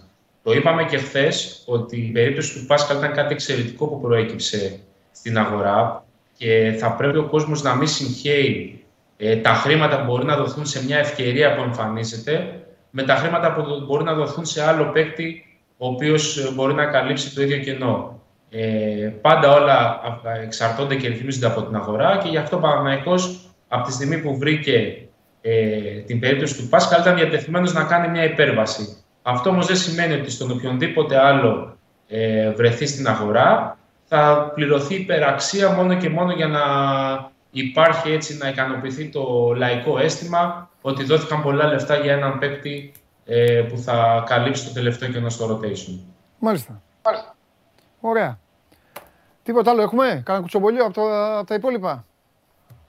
Όπως είπε και ο Κώστας, μπορεί να υπάρχει μια εξέλιξη μεταγραφή για τον Παναθηναϊκό μέχρι το τέλος της εβδομάδας που τελειώνει η εκπομπή. Δεν το θεωρώ πολύ πιθανό, βέβαια, ο Παναθηναϊκός να επισπεύσει διαδικασίες για τον 7ο ξένο. Είναι κάτι το οποίο, όπως και ο Ολυμπιακός, έχει την άνεση να το τρενάρει και να το τραβήξει όσο χρειαστεί, ναι, μέχρι να κάνει την τελική του κίνηση. Από εκεί και πέρα, ένας παίκτης ο οποίος απασχόλησε τον Ολυμπιακό μεταγραφικά κατέληξε στην Μπαρσελόνα.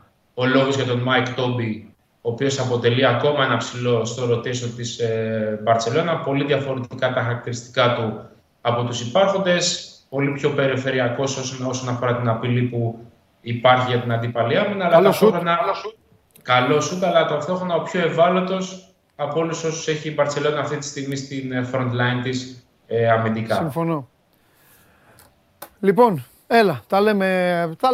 Αύριο, κάτι θα υπάρχει. Τι κάνει και η Φυσιά? Σε εξαιρετική κατάσταση, σε τρομερή κατάσταση. Σε τρομερή κατάσταση. Μπράβο, έτσι θέλω. Μπήκε δυναμικά. Έχει μαζέψει ήδη 12 βαθμούς για το νέο πρωτάθλημα. Ρε τι τρομερή κατάσταση, ρε, μας λες. Κάνουνε προπόνηση. Προετοιμασία κάνουν. Προετοιμασία. Η προετοιμασία εξελίσσεται ιδανικά. Ναι. Την Κυριακή ομάδα αναφορεί για το βασικό στάδιο της προετοιμασίας και μετά το τέλος αυτού θα μπορούμε να πούμε περισσότερα για την κατάσταση της ομάδας και το που θέλει να πάει και τι μπορεί να πετύχει. Και περιμένω κάποια στιγμή για ποδοσφαιρο, μπασκετική κουβέντα, ξέρεις ποιον, ε? Το έχω αφήσει πάνω. Μπασκετοποδοσφαιρική πρώτα. Ναι, εντάξει, σωστό, λίγο ποδόσφαιρο. Λίγο ποδόσφαιρο. Το εγγυώμαι εγώ από τώρα, δεν χρειάζεται έτσι κι αλλιώς. Τι να λέμε. Φιλιά. Χαίρετε, χαίρετε. Φιλιά. Λοιπόν, μόλις τώρα επικοινώνησε ο Βαγγέλης Αρναούτογλου, μέχρι την Πέμπτη, μέχρι μεθαύριο, ο Βίντα έρχεται στην Ελλάδα, θα είναι στην Ελλάδα για να υπογράψει στην ΑΕΚ. Το application του Sport24 το έχετε κατεβάσει. Ετοιμαστείτε να δείτε το βίντεο για να κατεβάσετε το application. Πριν όμως, στοίχημα. Και ο Τσάρλι λέει ότι η ΑΕΚ Λάρνακας και η Μίτιλαντ θα βάλουν γκολ. Οπότε σας προτείνει να παίξετε τον γκολ και το διπλό της Δυνάμο Ζάγκρεμπ μέσα στην έδρα της Σκούπη. 2-2 το πρώτο παιχνίδι. Με το που έκαναν 2-1 οι Κοράτες, κατευθείαν η Σκούπη το έβγαλε, το έκανε 2-2. Ο Τσάρλι, δεν διαφωνώ μαζί του, πιστεύει ότι η Δυνάμο θα πάρει το παιχνίδι. Πάμε. Κατέβασε το νέο app του Sport24 και διάλεξε τι θα δεις. Με το My Sport24 φτιάξε τη δική σου homepage επιλέγοντας ομάδες, αθλητές και διοργανώσεις. Ειδοποιήσεις για ό,τι συμβαίνει για την ομάδα σου. Match Center, Video Highlight, Live εκπομπές και στατιστικά για όλους τους αγώνες. Μόνο αθλητικά και στο κινητό σου με το νέο Sport24 app. Κατέβασέ το. Λοιπόν,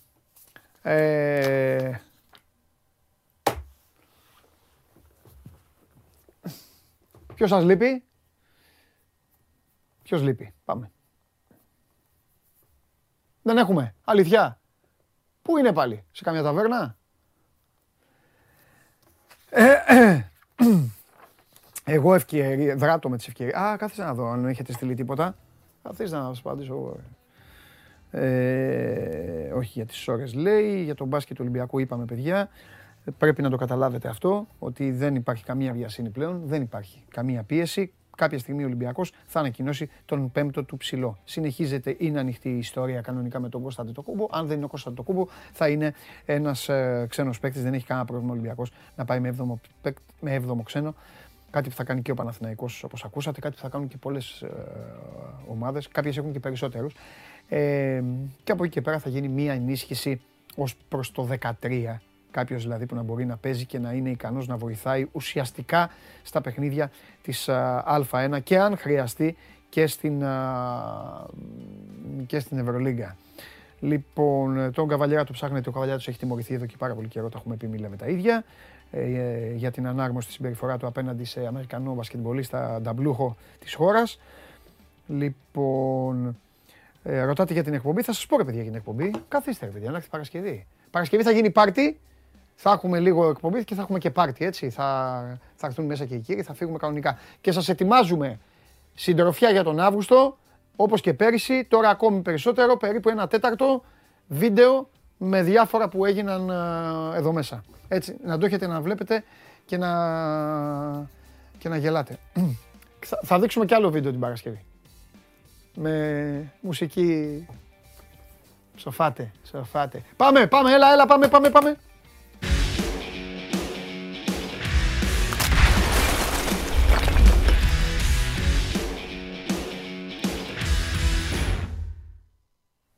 Πού είναι ο Τρίγκας, λέει ο άλλος. Τι να του πιστά τον άνθρωπος. Καλό μεσημέρι, Παντελή. Καλό στο φίλο μου τον Δημήτρη. Δημήτρη μου, επιβάλλεται να ξεκινήσουμε... Από τα κουλούρια τα φρέσκα. Ο Χουάνγκ λοιπόν... Ναι, είναι εδώ και μισή ώρα, 3/4 στην Ελλάδα. Μπράβο, ναι. Ήρθε ο Νοτιοκορεάτης για να ολοκληρώσει την μεταγραφή του. Θα περάσει ιατρικές εξετάσεις. Τώρα πρέπει να πούμε ότι επειδή είχε και μακρινό ταξίδι, γιατί έφυγε χθες από την αποστολή που ήταν με την εθνική του ομάδα στην Ιαπωνία. Πήγε Σεούλ για να χαιρετήσει τους πρώην πια συμπαίκτες του, τεχνικό επιτελείο και την οικογένειά του μπορεί να πει. Ναι, και να λύσει και εκεί το συμβόλαιο που είχε και με τη Σεούλ. Και μετά πήρε το αεροπλάνο για να έρθει Ευρώπη και Ολυμπιακό, καταλαβαίνεις ότι δεν ξέρω αν θα προλάβει να ολοκληρώσει απόψε τις ιατρικές εξετάσεις και να υπογράψει, αλλά το θέμα είναι ότι έχει συμφωνήσει ο Ολυμπιακός μαζί του και είτε θα υπογράψει σήμερα είτε αύριο, δηλαδή να ανακοινωθεί τριετές συμβόλαιο συνεργασίας. Μάλιστα. Είναι μια περίπτωση που ο Ολυμπιακός την κυνήγησε αρκετά τον τελευταίο 1-1,5 μήνα. Τη δούλευε πολύ μέχρι να μπορέσει να τον πείσει και να έρθει ο ποδοσφαιριστής, και πρέπει να πούμε ότι και από την πλευρά του ποδοσφαιριστή, γιατί έχει κάνει δηλώσεις, έκανε δηλώσεις σε Σεούλ πριν φύγει για να έρθει στην Ελλάδα, ψάχθηκε πάρα πολύ για τον Ολυμπιακό. Δηλαδή είπε και ο ίδιος ότι μίλησε αρκετές φορές με τον Πάλο Μπέντο, γιατί είναι ομοσπονδιακός τεχνικός στην Νότια Κορέα. Του είπε ακριβώς μέχρι και πού πρέπει να μείνει στην Αθήνα και πού πρέπει να κινηθεί, να τρώει, να κάνει βόλτες κτλ. Επίσης πήρε τηλέφωνο ο Χουάνγκ τον Κιμ, τον κεντρικό αμυντικό που είναι στην Φενέρμπαξε και τώρα είναι να πάει στην Νάπολη. Του είπε ο Κιμ, γιατί είχε παίξει τα παιχνίδια με τον Ολυμπιακό στην Ευρώπη με τη Φενέρμπαξε, του είπε ότι είναι μια πολύ καλή ομάδα, μια μεγάλη ομάδα θεωρείται στην Ευρώπη ο Ολυμπιακός και νομίζω ότι θα είναι καλό βήμα για την εξέλιξή σου. Βλέπεις ότι ο Χουάνκ δηλαδή μίλησε με αρκετό κόσμο για να μπορέσει να... Δημήτρη, ναι. Ένας παίκτης ο οποίος πριν από 2 μήνες διεμήνησε ότι τον ενδιαφέρει να παίξει μόνο στην Αγγλία ή τη Γερμανία. Ναι. Όπως καταλαβαίνεις, όταν εμφανίζεται μια άλλη χώρα και μάλιστα ποδοσφαιρικά υπανάπτυκτη σε σύγκριση με τις άλλες δύο, είναι λογικό. Εσύ τι θα έκανες? Εγώ θα είχα ρωτήσει ότι υπήρχε. Εγώ θα είχα πάρει τηλέφωνο και στην πρεσβεία της Νοτιού Κορέας στην Ελλάδα. 100%. Όλους θα τους είχα πάρει. Βέβαια, καλά έκανε το παιδί. Πολύ καλά έκανε και είναι μια μεταγραφή. Για μένα, επειδή εντάξει εδώ βλέπουν λέει Κορεάτες και αυτά, εντάξει τώρα καταλαβαίνεις, εδώ οι Έλληνες είμαστε, μόνο εμείς είμαστε στον πλανήτη αυτό, μόνο εμείς. Λοιπόν, η μεταγραφή είναι καλή. Ναι, πολύ καλή. Για άλλη μεταγραφή έχω εντυπωσιαστεί από κάποια πράγματα και θα σε ρωτήσω, αλλά ολοκλήρωσε για το Χουάνγκ και μετά θα πάμε στην άλλη μεταγραφή. Εγώ δεν έχω καμία απορία για το Χουάνγκ, δηλαδή από αυτά που είπες εσύ, που έγραψες και άλλοι που διάβασα και που είδα, γιατί τον έβαλα και τον είδα στο YouTube. Ναι. Δεν έχω καμία. Πιο πολύ εντυπωσιάζομαι από το τριετές που είπες. Ναι. Δηλαδή αν είναι κλειστό. Και χθες μόλις τον είδα σου είπα buy out θα βάλει. Εντάξει, αυτό η λεπτομέρεια δεν την ξέρουμε, αλλά λογικά. Ναι, ναι, γιατί αυτός ο παίκτης λογικά είναι παίκτης που μπορεί να παίξει εκεί που θέλει. Ναι, ναι, ναι. Δηλαδή είναι ευκαιρία και του Ολυμπιακού να βγάλει και χρήματα. Αλλά αυτή τη στιγμή τώρα φύγαμε πολύ μακριά. Ακόμα ο άνθρωπος δεν έχει πάει τώρα να μάθει, να δει το γήπεδο πώς είναι και. Εμείς τον κάναμε και μεταγραφή. Τέλος πάντων. Για πάμε. Ναι, ναι, είναι ένας καλός ποδοσφαιριστής. Θα έλεγα είναι πολύ καλός για αυτό που θέλει, αρκεί να αξιοποιηθεί σωστά. Ναι. Γιατί και σε κάποιες δηλώσεις που είχε κάνει και ο Παλομπέντο, είπε ότι μπορεί να παίξει σε όλες τις θέσεις από τη μέση και μπροστά. Δηλαδή είναι ένας παίκτης που όπου το χρειάζεται η ομάδα προσαρμόζεται, διαβάζει το παιχνίδι του αντιπάλου. Οπότε καταλαβαίνεις ότι είναι ένας κεντρικός μεσοεπιθετικός που μπορεί να δώσει και ταχύτητα και καθετή πάσα και αυτό που ζητάει ο Ολυμπιακός και του λείπει αυτή τη στιγμή. Ναι. Θα περιμένουμε να ολοκληρωθεί αυτό του Φανκ. Είναι στα σκαριά έτσι κι αλλιώς για να κλείσει, όπως είναι και του Λάιντνερ. Μπράβο, πάμε. Μπακ, λοιπόν, του Ισραηλινού. Ναι. Ναι.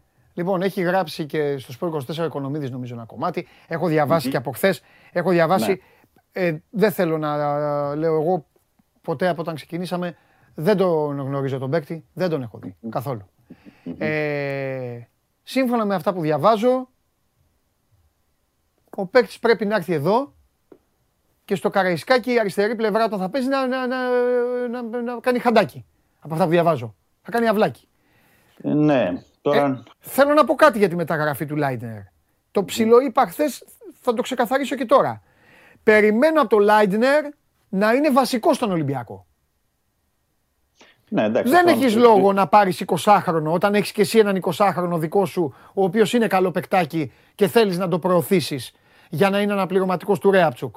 Σύμφωνα με αυτά λοιπόν που έχετε γράψει και έχουν υποθεί, ο Λάιντνερ έρχεται για βασικός. Πρέπει να έχουμε τα δεδομένα, Παντελή, για να σου πω. Ναι, αυτά βλέπω δηλαδή, δεδομένα εγώ για μένα. Οπότε, παίρνει έναν παίκτη 20 χρονών, αλλά είναι βασικός στην Εθνική Ισραήλ. Ναι. Που δεν είναι και εύκολο και γιατί παίζουν έμπειροι περισσότερο στην ομάδα του Ισραήλ πιο πίσω. Ναι. Παίρνεις ένα παίκτη που είναι βασικός στην εθνική του ομάδα. Παίρνεις ένα παίκτη που τον ήθελε τώρα πριν 2 εβδομάδες, τον ήθελε ο Φαμπρόκχο στη Ρέιτζερς, τον ήθελε η Σέλτικ. Έγιναν προτάσεις από τη Σασουόλο, την Μπολόνια. Οπότε και ο παίκτης, για να τον βάλω στη βάση, σωστή, έρχεται για να παίξει. Δεν έρχεται ένας παίκτης για να είναι αναπληρωματικός. Συμφωνώ. Ναι. Δηλαδή αυτός βλέπει την προοπτική του ότι πάω στον Ολυμπιακό για να παίξω, να αγωνιστώ, να διεκδικήσω τη φανέρα. Τώρα, το τι θα κάνει ο Μαρτίνς ή τι θα επιλέξει στα προσχή παιχνίδια ή στη κατά διάρκεια τέτοια, θα μας το δείξει το γήπεδο. Καλά το λες και εσύ αυτό, γιατί και ο Μαρτίνς έχει δείξει ότι σε αυτά δεν μασάει. Και άμα τον έχεις στηρίξει ο Ρέαψουκ, παράδειγμα λέω το Ρέαψουκ. Τέλος πάντων. Βέβαια τώρα δεν είναι και η εποχή. Αυτά βέβαια τα έκανε ο Μαρτίνς, ένας άλλος Μαρτίνς. Που ήξερε ότι είχε απέναντί του τους πάντες. Που ήξερε ότι άμα έλεγε παιδιά βρέχει, θα λέγανε όλοι βρέχει. Τώρα για τον Μαρτίνς δεν είναι οι ίδιες συνθήκες. Ναι. Τέλος πάντων. Τώρα κάτι άλλο. Άσε και το Λάιντνερ και όλα. Κακά τα ψέματα. Όλες αυτές οι κινήσεις φτιάχνουν μια αλφα ψυχολογία ή δεν φτιάχνουν μια αλφα ψυχολογία. Δεν έχει σημασία. Όμως, Δημήτρη, η ιστορία του αυριανού αγώνα δεν αλλάζει. Όχι, τι να αλλάξει το αυριανό λέω. Παιχνίδι είναι όλα τα λεφτά για τον Ολυμπιακό. Δηλαδή, δεν υπάρχει, δηλαδή δεν σκέφτονται καν στον Ολυμπιακό ότι δεν θα περάσουν την Μακάμπη. Είναι ένα παιχνίδι στο οποίο βλέπεις και ότι και από την κίνηση των εισιτηρίων και από τον κόσμο που υπάρχει μια δίψαλα να βρεθεί κοντά στην ομάδα, γιατί είναι πάνω από 20-22.000 που έχουν κλείσει ήδη θέση για το αυριανό παιχνίδι. Εκτιμούν στον Ολυμπιακό ότι θα είναι γεμάτο το γήπεδο αύριο. Το θέμα είναι ότι ο Ολυμπιακός πρέπει είτε παίξει καλά είτε όχι να περάσει τη Μακάμπη Χάιφα, να μπορέσει να πάει στην επόμενη φάση, εκεί που θα έχουν και τις προσθήκες του Χοάνγκ, του Λάιτνερ και ενδεχομένως και του Εξτρέμ, και να μπορέσει να διαφοροποιήσει την ομάδα του γενικά ο Ολυμπιακός μέσα στον Αύγουστο, για να φανεί πιο δυνατός και στα play-offs και για τη συνέχεια να μπορέσει να διεκδικήσει την είσοδό τους στους ομίλους του Champions League. Είναι καθοριστικό το παιχνίδι, δεν το συζητάμε. Έχουν ανέβει και οι παλμοί και οι ρυθμοί στο Ρέντι. Δεν είναι τυχαίο ότι γίνονται με ένταση προπονήσεις και βραδινές για αυτό το μάτς. Όπως είναι, θα πρέπει να πούμε ότι είναι και από πλευράς Ισραηλινών. Έχουν ανεβάσει και αυτοί αρκετά τους τόνους για το παιχνίδι, ότι μπορούμε να τα καταφέρουμε, ότι μπορούμε. Εντάξει, λογικό είναι για κάθε ομάδα να μπορέσει. Δημήτρη, αυτοί ήρθαν εχθές. Ναι, ήρθαν εχθές. Πού κάνουν προπονήσεις? Τώρα δεν ξέρω που έχουν παρακολουθεί, αλλά απόψε θα κάνουν στο Περαϊσκάκης. Καλά, το δικαιούνται. Μπορεί και να μην έκαναν χθες. Χθες κάνανε το πρωί στο Ισραήλ. Έκαναν χθες πρωί. Εντάξει. Και ήρθανε μετά. Οπότε κάνουν τη βολτούλα τους χθες. Εντάξει, σωστά. Ναι. Ήρθαν για τις συνθήκες. Ποιες συνθήκες? Χειρότερα είναι σε αυτούς. Ναι, έχει μεγαλύτερη υγρασία. Απλά από πλευρά ζέστη είναι παρόμοια τα πράγματα, αλλά η υγρασία εκεί είναι αποπνικτική. Οπότε ήθελα να είναι και 2 μέρες νωρίτερα. Απλά γράφουν, για να πω, μια που είμαστε τώρα σε αυτό το κομμάτι της Μακάμπη, και όλα τα ρεπορτάζ στο Ισραήλ αναφέρουν πως τους έχει βάλει ο Μπαχάρ να κάνουν εκτελέσεις πέναλτι και στη χθεσινή προπόνηση και προχθές. Απ' τη μία το αναφέρουν το κάνει γιατί εκτιμούν ότι μπορεί να το φτάσει το μάτς στην παράταση στα πέναλτι. Και το δεύτερο είναι ότι επειδή έχασε το Super Cup στα πέναλτι η Μακάμπη από την Χάπολε Μπερσεβά, δεν θέλει να επαναληφθεί κάτι τέτοιο ο Μπαχάρ. Οκ, είναι ένα ενδεχόμενο, είναι μέσα στο παιχνίδι, είναι και η παράταση και τα πέναλτι, αλλά η ουσία είναι να μπορέσει ο Ολυμπιακός να το καθαρίσει στο 90 λεπτό το παιχνίδι και να πάρει την πρόκριση. Σε ό,τι αφορά τη Μακάμπη, ο Ατζίλη είναι έτοιμος, θα είναι και στην ενδεκάδα από ό,τι λένε οι Ισραηλινοί. Δεν υπάρχει πρόβλημα σε αυτό. Το θέμα είναι αν θα βάλει τον Πιερό μπροστά, αν θα βάλει το Ρουκαβίτσια στη θέση κάποιου άλλου παίκτη. Το εξετάζει ακόμα, αλλά νομίζω και η προσέγγιση του ότι θα είναι πάνω κάτω στα ίδια. Δεν θα αλλάξει και πολλά πράγματα. Να δούμε από τον Μαρτίνς αν θα αλλάξει, γιατί κρατάει κλειστά χαρτιά. Δεν εμφανίζει δηλαδή αυτές τις μέρες. Ναι, αλλά την προηγούμενη εβδομάδα, Πέμπτη Παρασκευή, ήσουν ακάθετος ότι θα αλλάξει. Τώρα λες να δούμε. Θα αλλάξει, ναι. Ναι, όχι, όχι, όχι. Αλλάξει. Δεν λέω ότι θα είναι με την ίδια. Απλά λέω δεν φανερώνει. Άλλο είναι δεν φανερώνει. Δεν φανερώνει. Και άλλο είναι ποιοι θα παίξουν. Δηλαδή θεωρώ ότι ο Ελαραμπή, για παράδειγμα, θα πρέπει να είναι. Γίνεται και το μάτι του Καρασκάκη, είναι διαφορετική αντιμετώπιση και άλλη προσέγγιση. Ότι θα είναι ο Ελαραμπή. Ο Μαντί Καμαρά που είχε παίξει αλλαγή στο πρώτο παιχνίδι, εκτιμώ ότι θα είναι. Και επίσης υπάρχει η σκέψη να μεταφέρει, να μετατοπιστεί ο Ζιγκερνάγκελ στον άξονα. Οπότε εκεί μπορεί να δούμε αν συμβεί αυτό για πρώτη φορά, γιατί δεν το έχει κάνει μέχρι τώρα. Να δούμε τον Αμπουμπακάρ Καμαρά στα πλάγια της επίθεσης, από τη μία πλευρά, από την άλλη τον Μασούρα. Ελπίζω. Και όχι τον Αγκιμπού, όπως κάνει. Γιατί πρέπει να τον βάζει πάντα και το ξέρεις αυτό. Πέρυσι αυτό έκανε. Σωστό, σωστό. Ναι, πέρυσι δεν είχε Αμπουμπακάρ όμως. Ναι. Να σε ρωτήσω κάτι. Από τους πιο αγαπημένους του παίκτες είναι ο Μπουχαλάκης, το ξέρουν αυτό όλοι. Ναι. Θα τον βάλει τον Ανδρέα κάπου, θα τον στριμώξεις ξανά, πιστεύεις, ή το έχει χάσει ένα? Για ενδεκάδα εννοείς? Όχι, γενικά το λέω, γενικά. Α, γενικά. Δύσκολη ερώτηση. Είναι άλλη προτεραιότητα, ναι. Είναι άλλη προτεραιότητα. Δηλαδή από τη στιγμή τώρα που του βγαίνει και ο Κανές αυτό που θέλει, θεωρώντας ότι είναι βασικός πυλώνας ο Εμβιλά, έτσι κι αλλιώς, και στριμώχνοντας δίπλα τον Κανέ ή τον Μαντί Καμαρά κτλ. Δεν είναι άμεση προτεραιότητα για βασικό μου. Ο οποίος Εμβιλά βέβαια δεν είναι καλά, το ξαναλέμε αυτό, να είμαστε δίκαιοι. Εντάξει, γιατί όπως Εμβιλά και σε τέτοιο μάτι.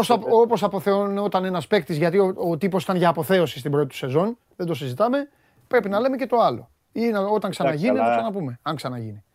Δεν νοείται να παίζεις μια πρόκριση ως Ολυμπιακός και με την εμπειρία και την ποιότητα του Εμβιλά και να μην είναι. Δεν το συζητάω αυτό. Εννοείται. Και εγώ θα τον έβαζα τον Εμβιλά. Λέω γενικά.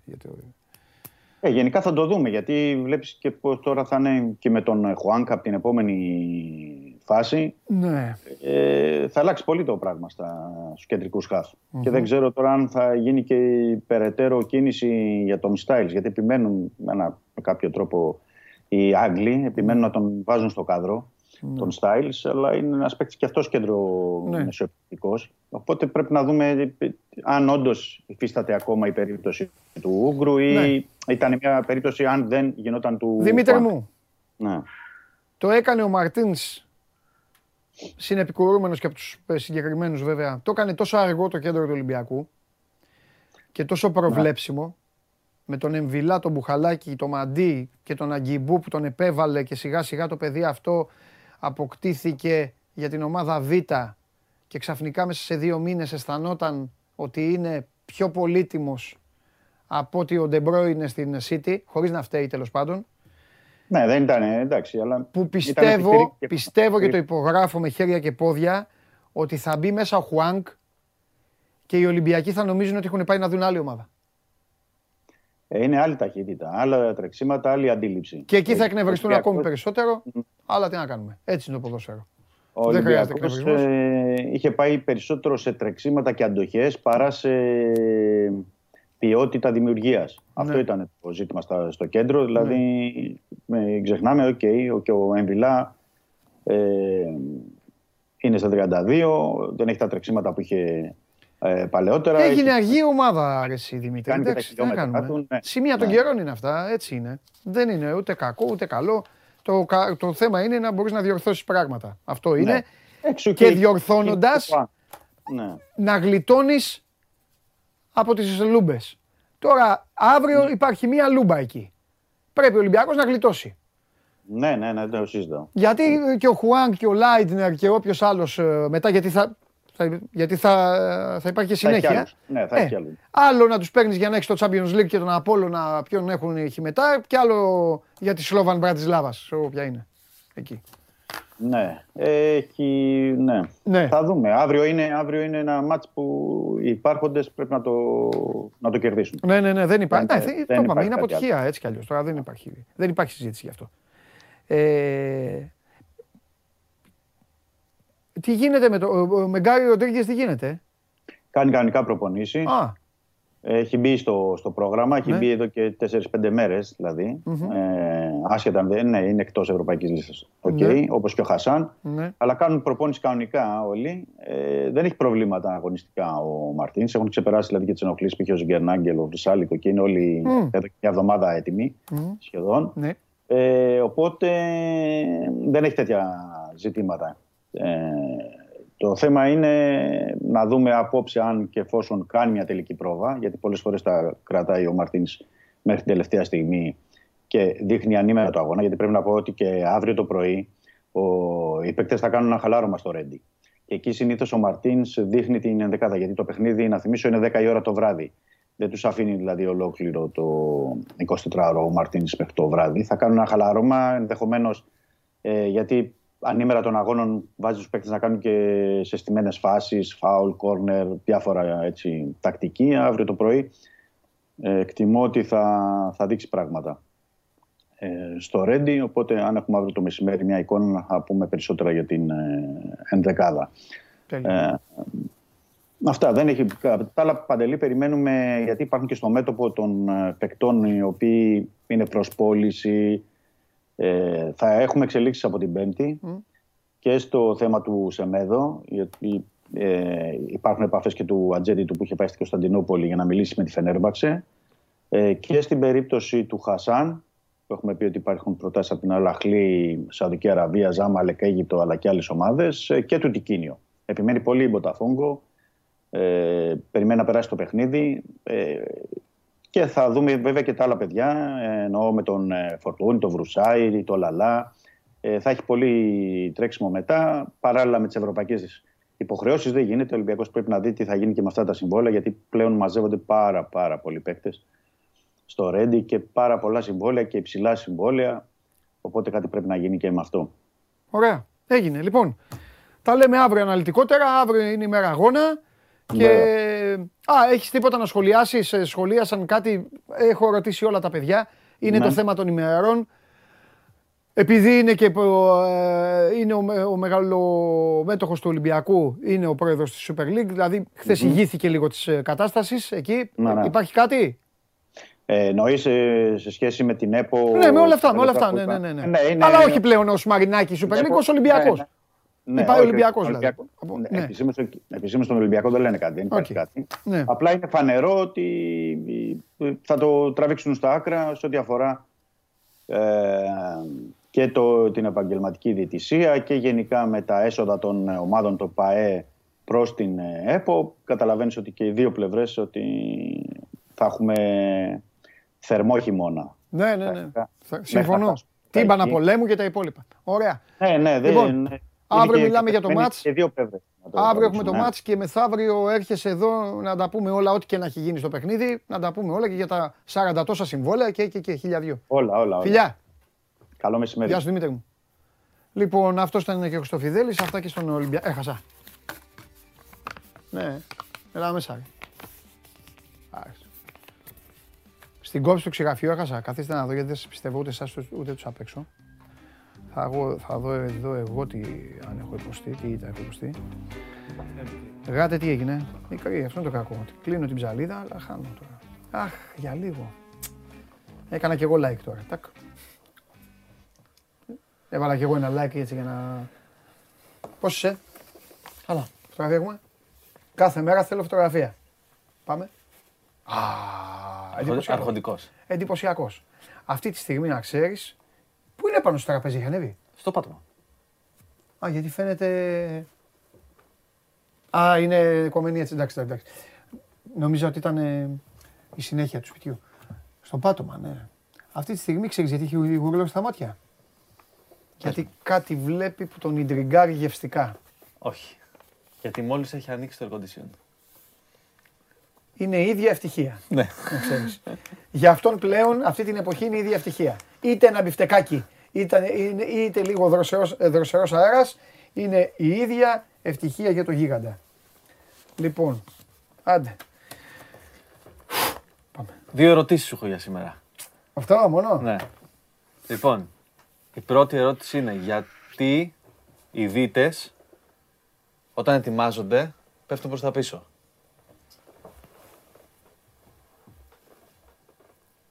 Ψάχνω να βρω τη βλακία απάντηση, γιατί το κανονικό είναι γνωστό με τις μπουκάλες, αλλά... γιατί αν πέσουμε μπροστά, πέσουμε στη βάρκα.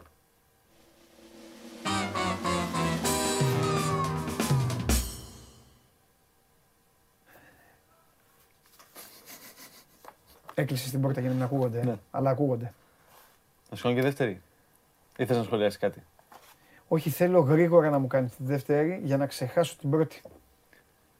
Πώς κάνεις έναν ασβό να μην μυρίζει?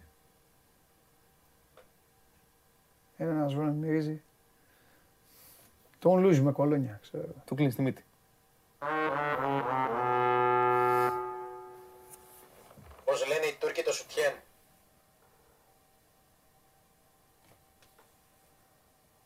Λέω. Βιζιγκαράζ. Πιάστηκε ο Βασιλιάδης να πατάει το...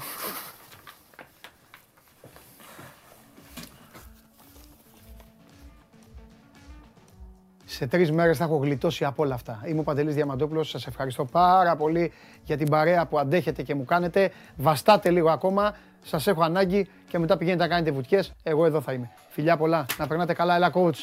Coach, εσύ μην τα άκουσες αυτά, γιατί θα κατεβάσεις λάθος ομάδα. Τα λέμε.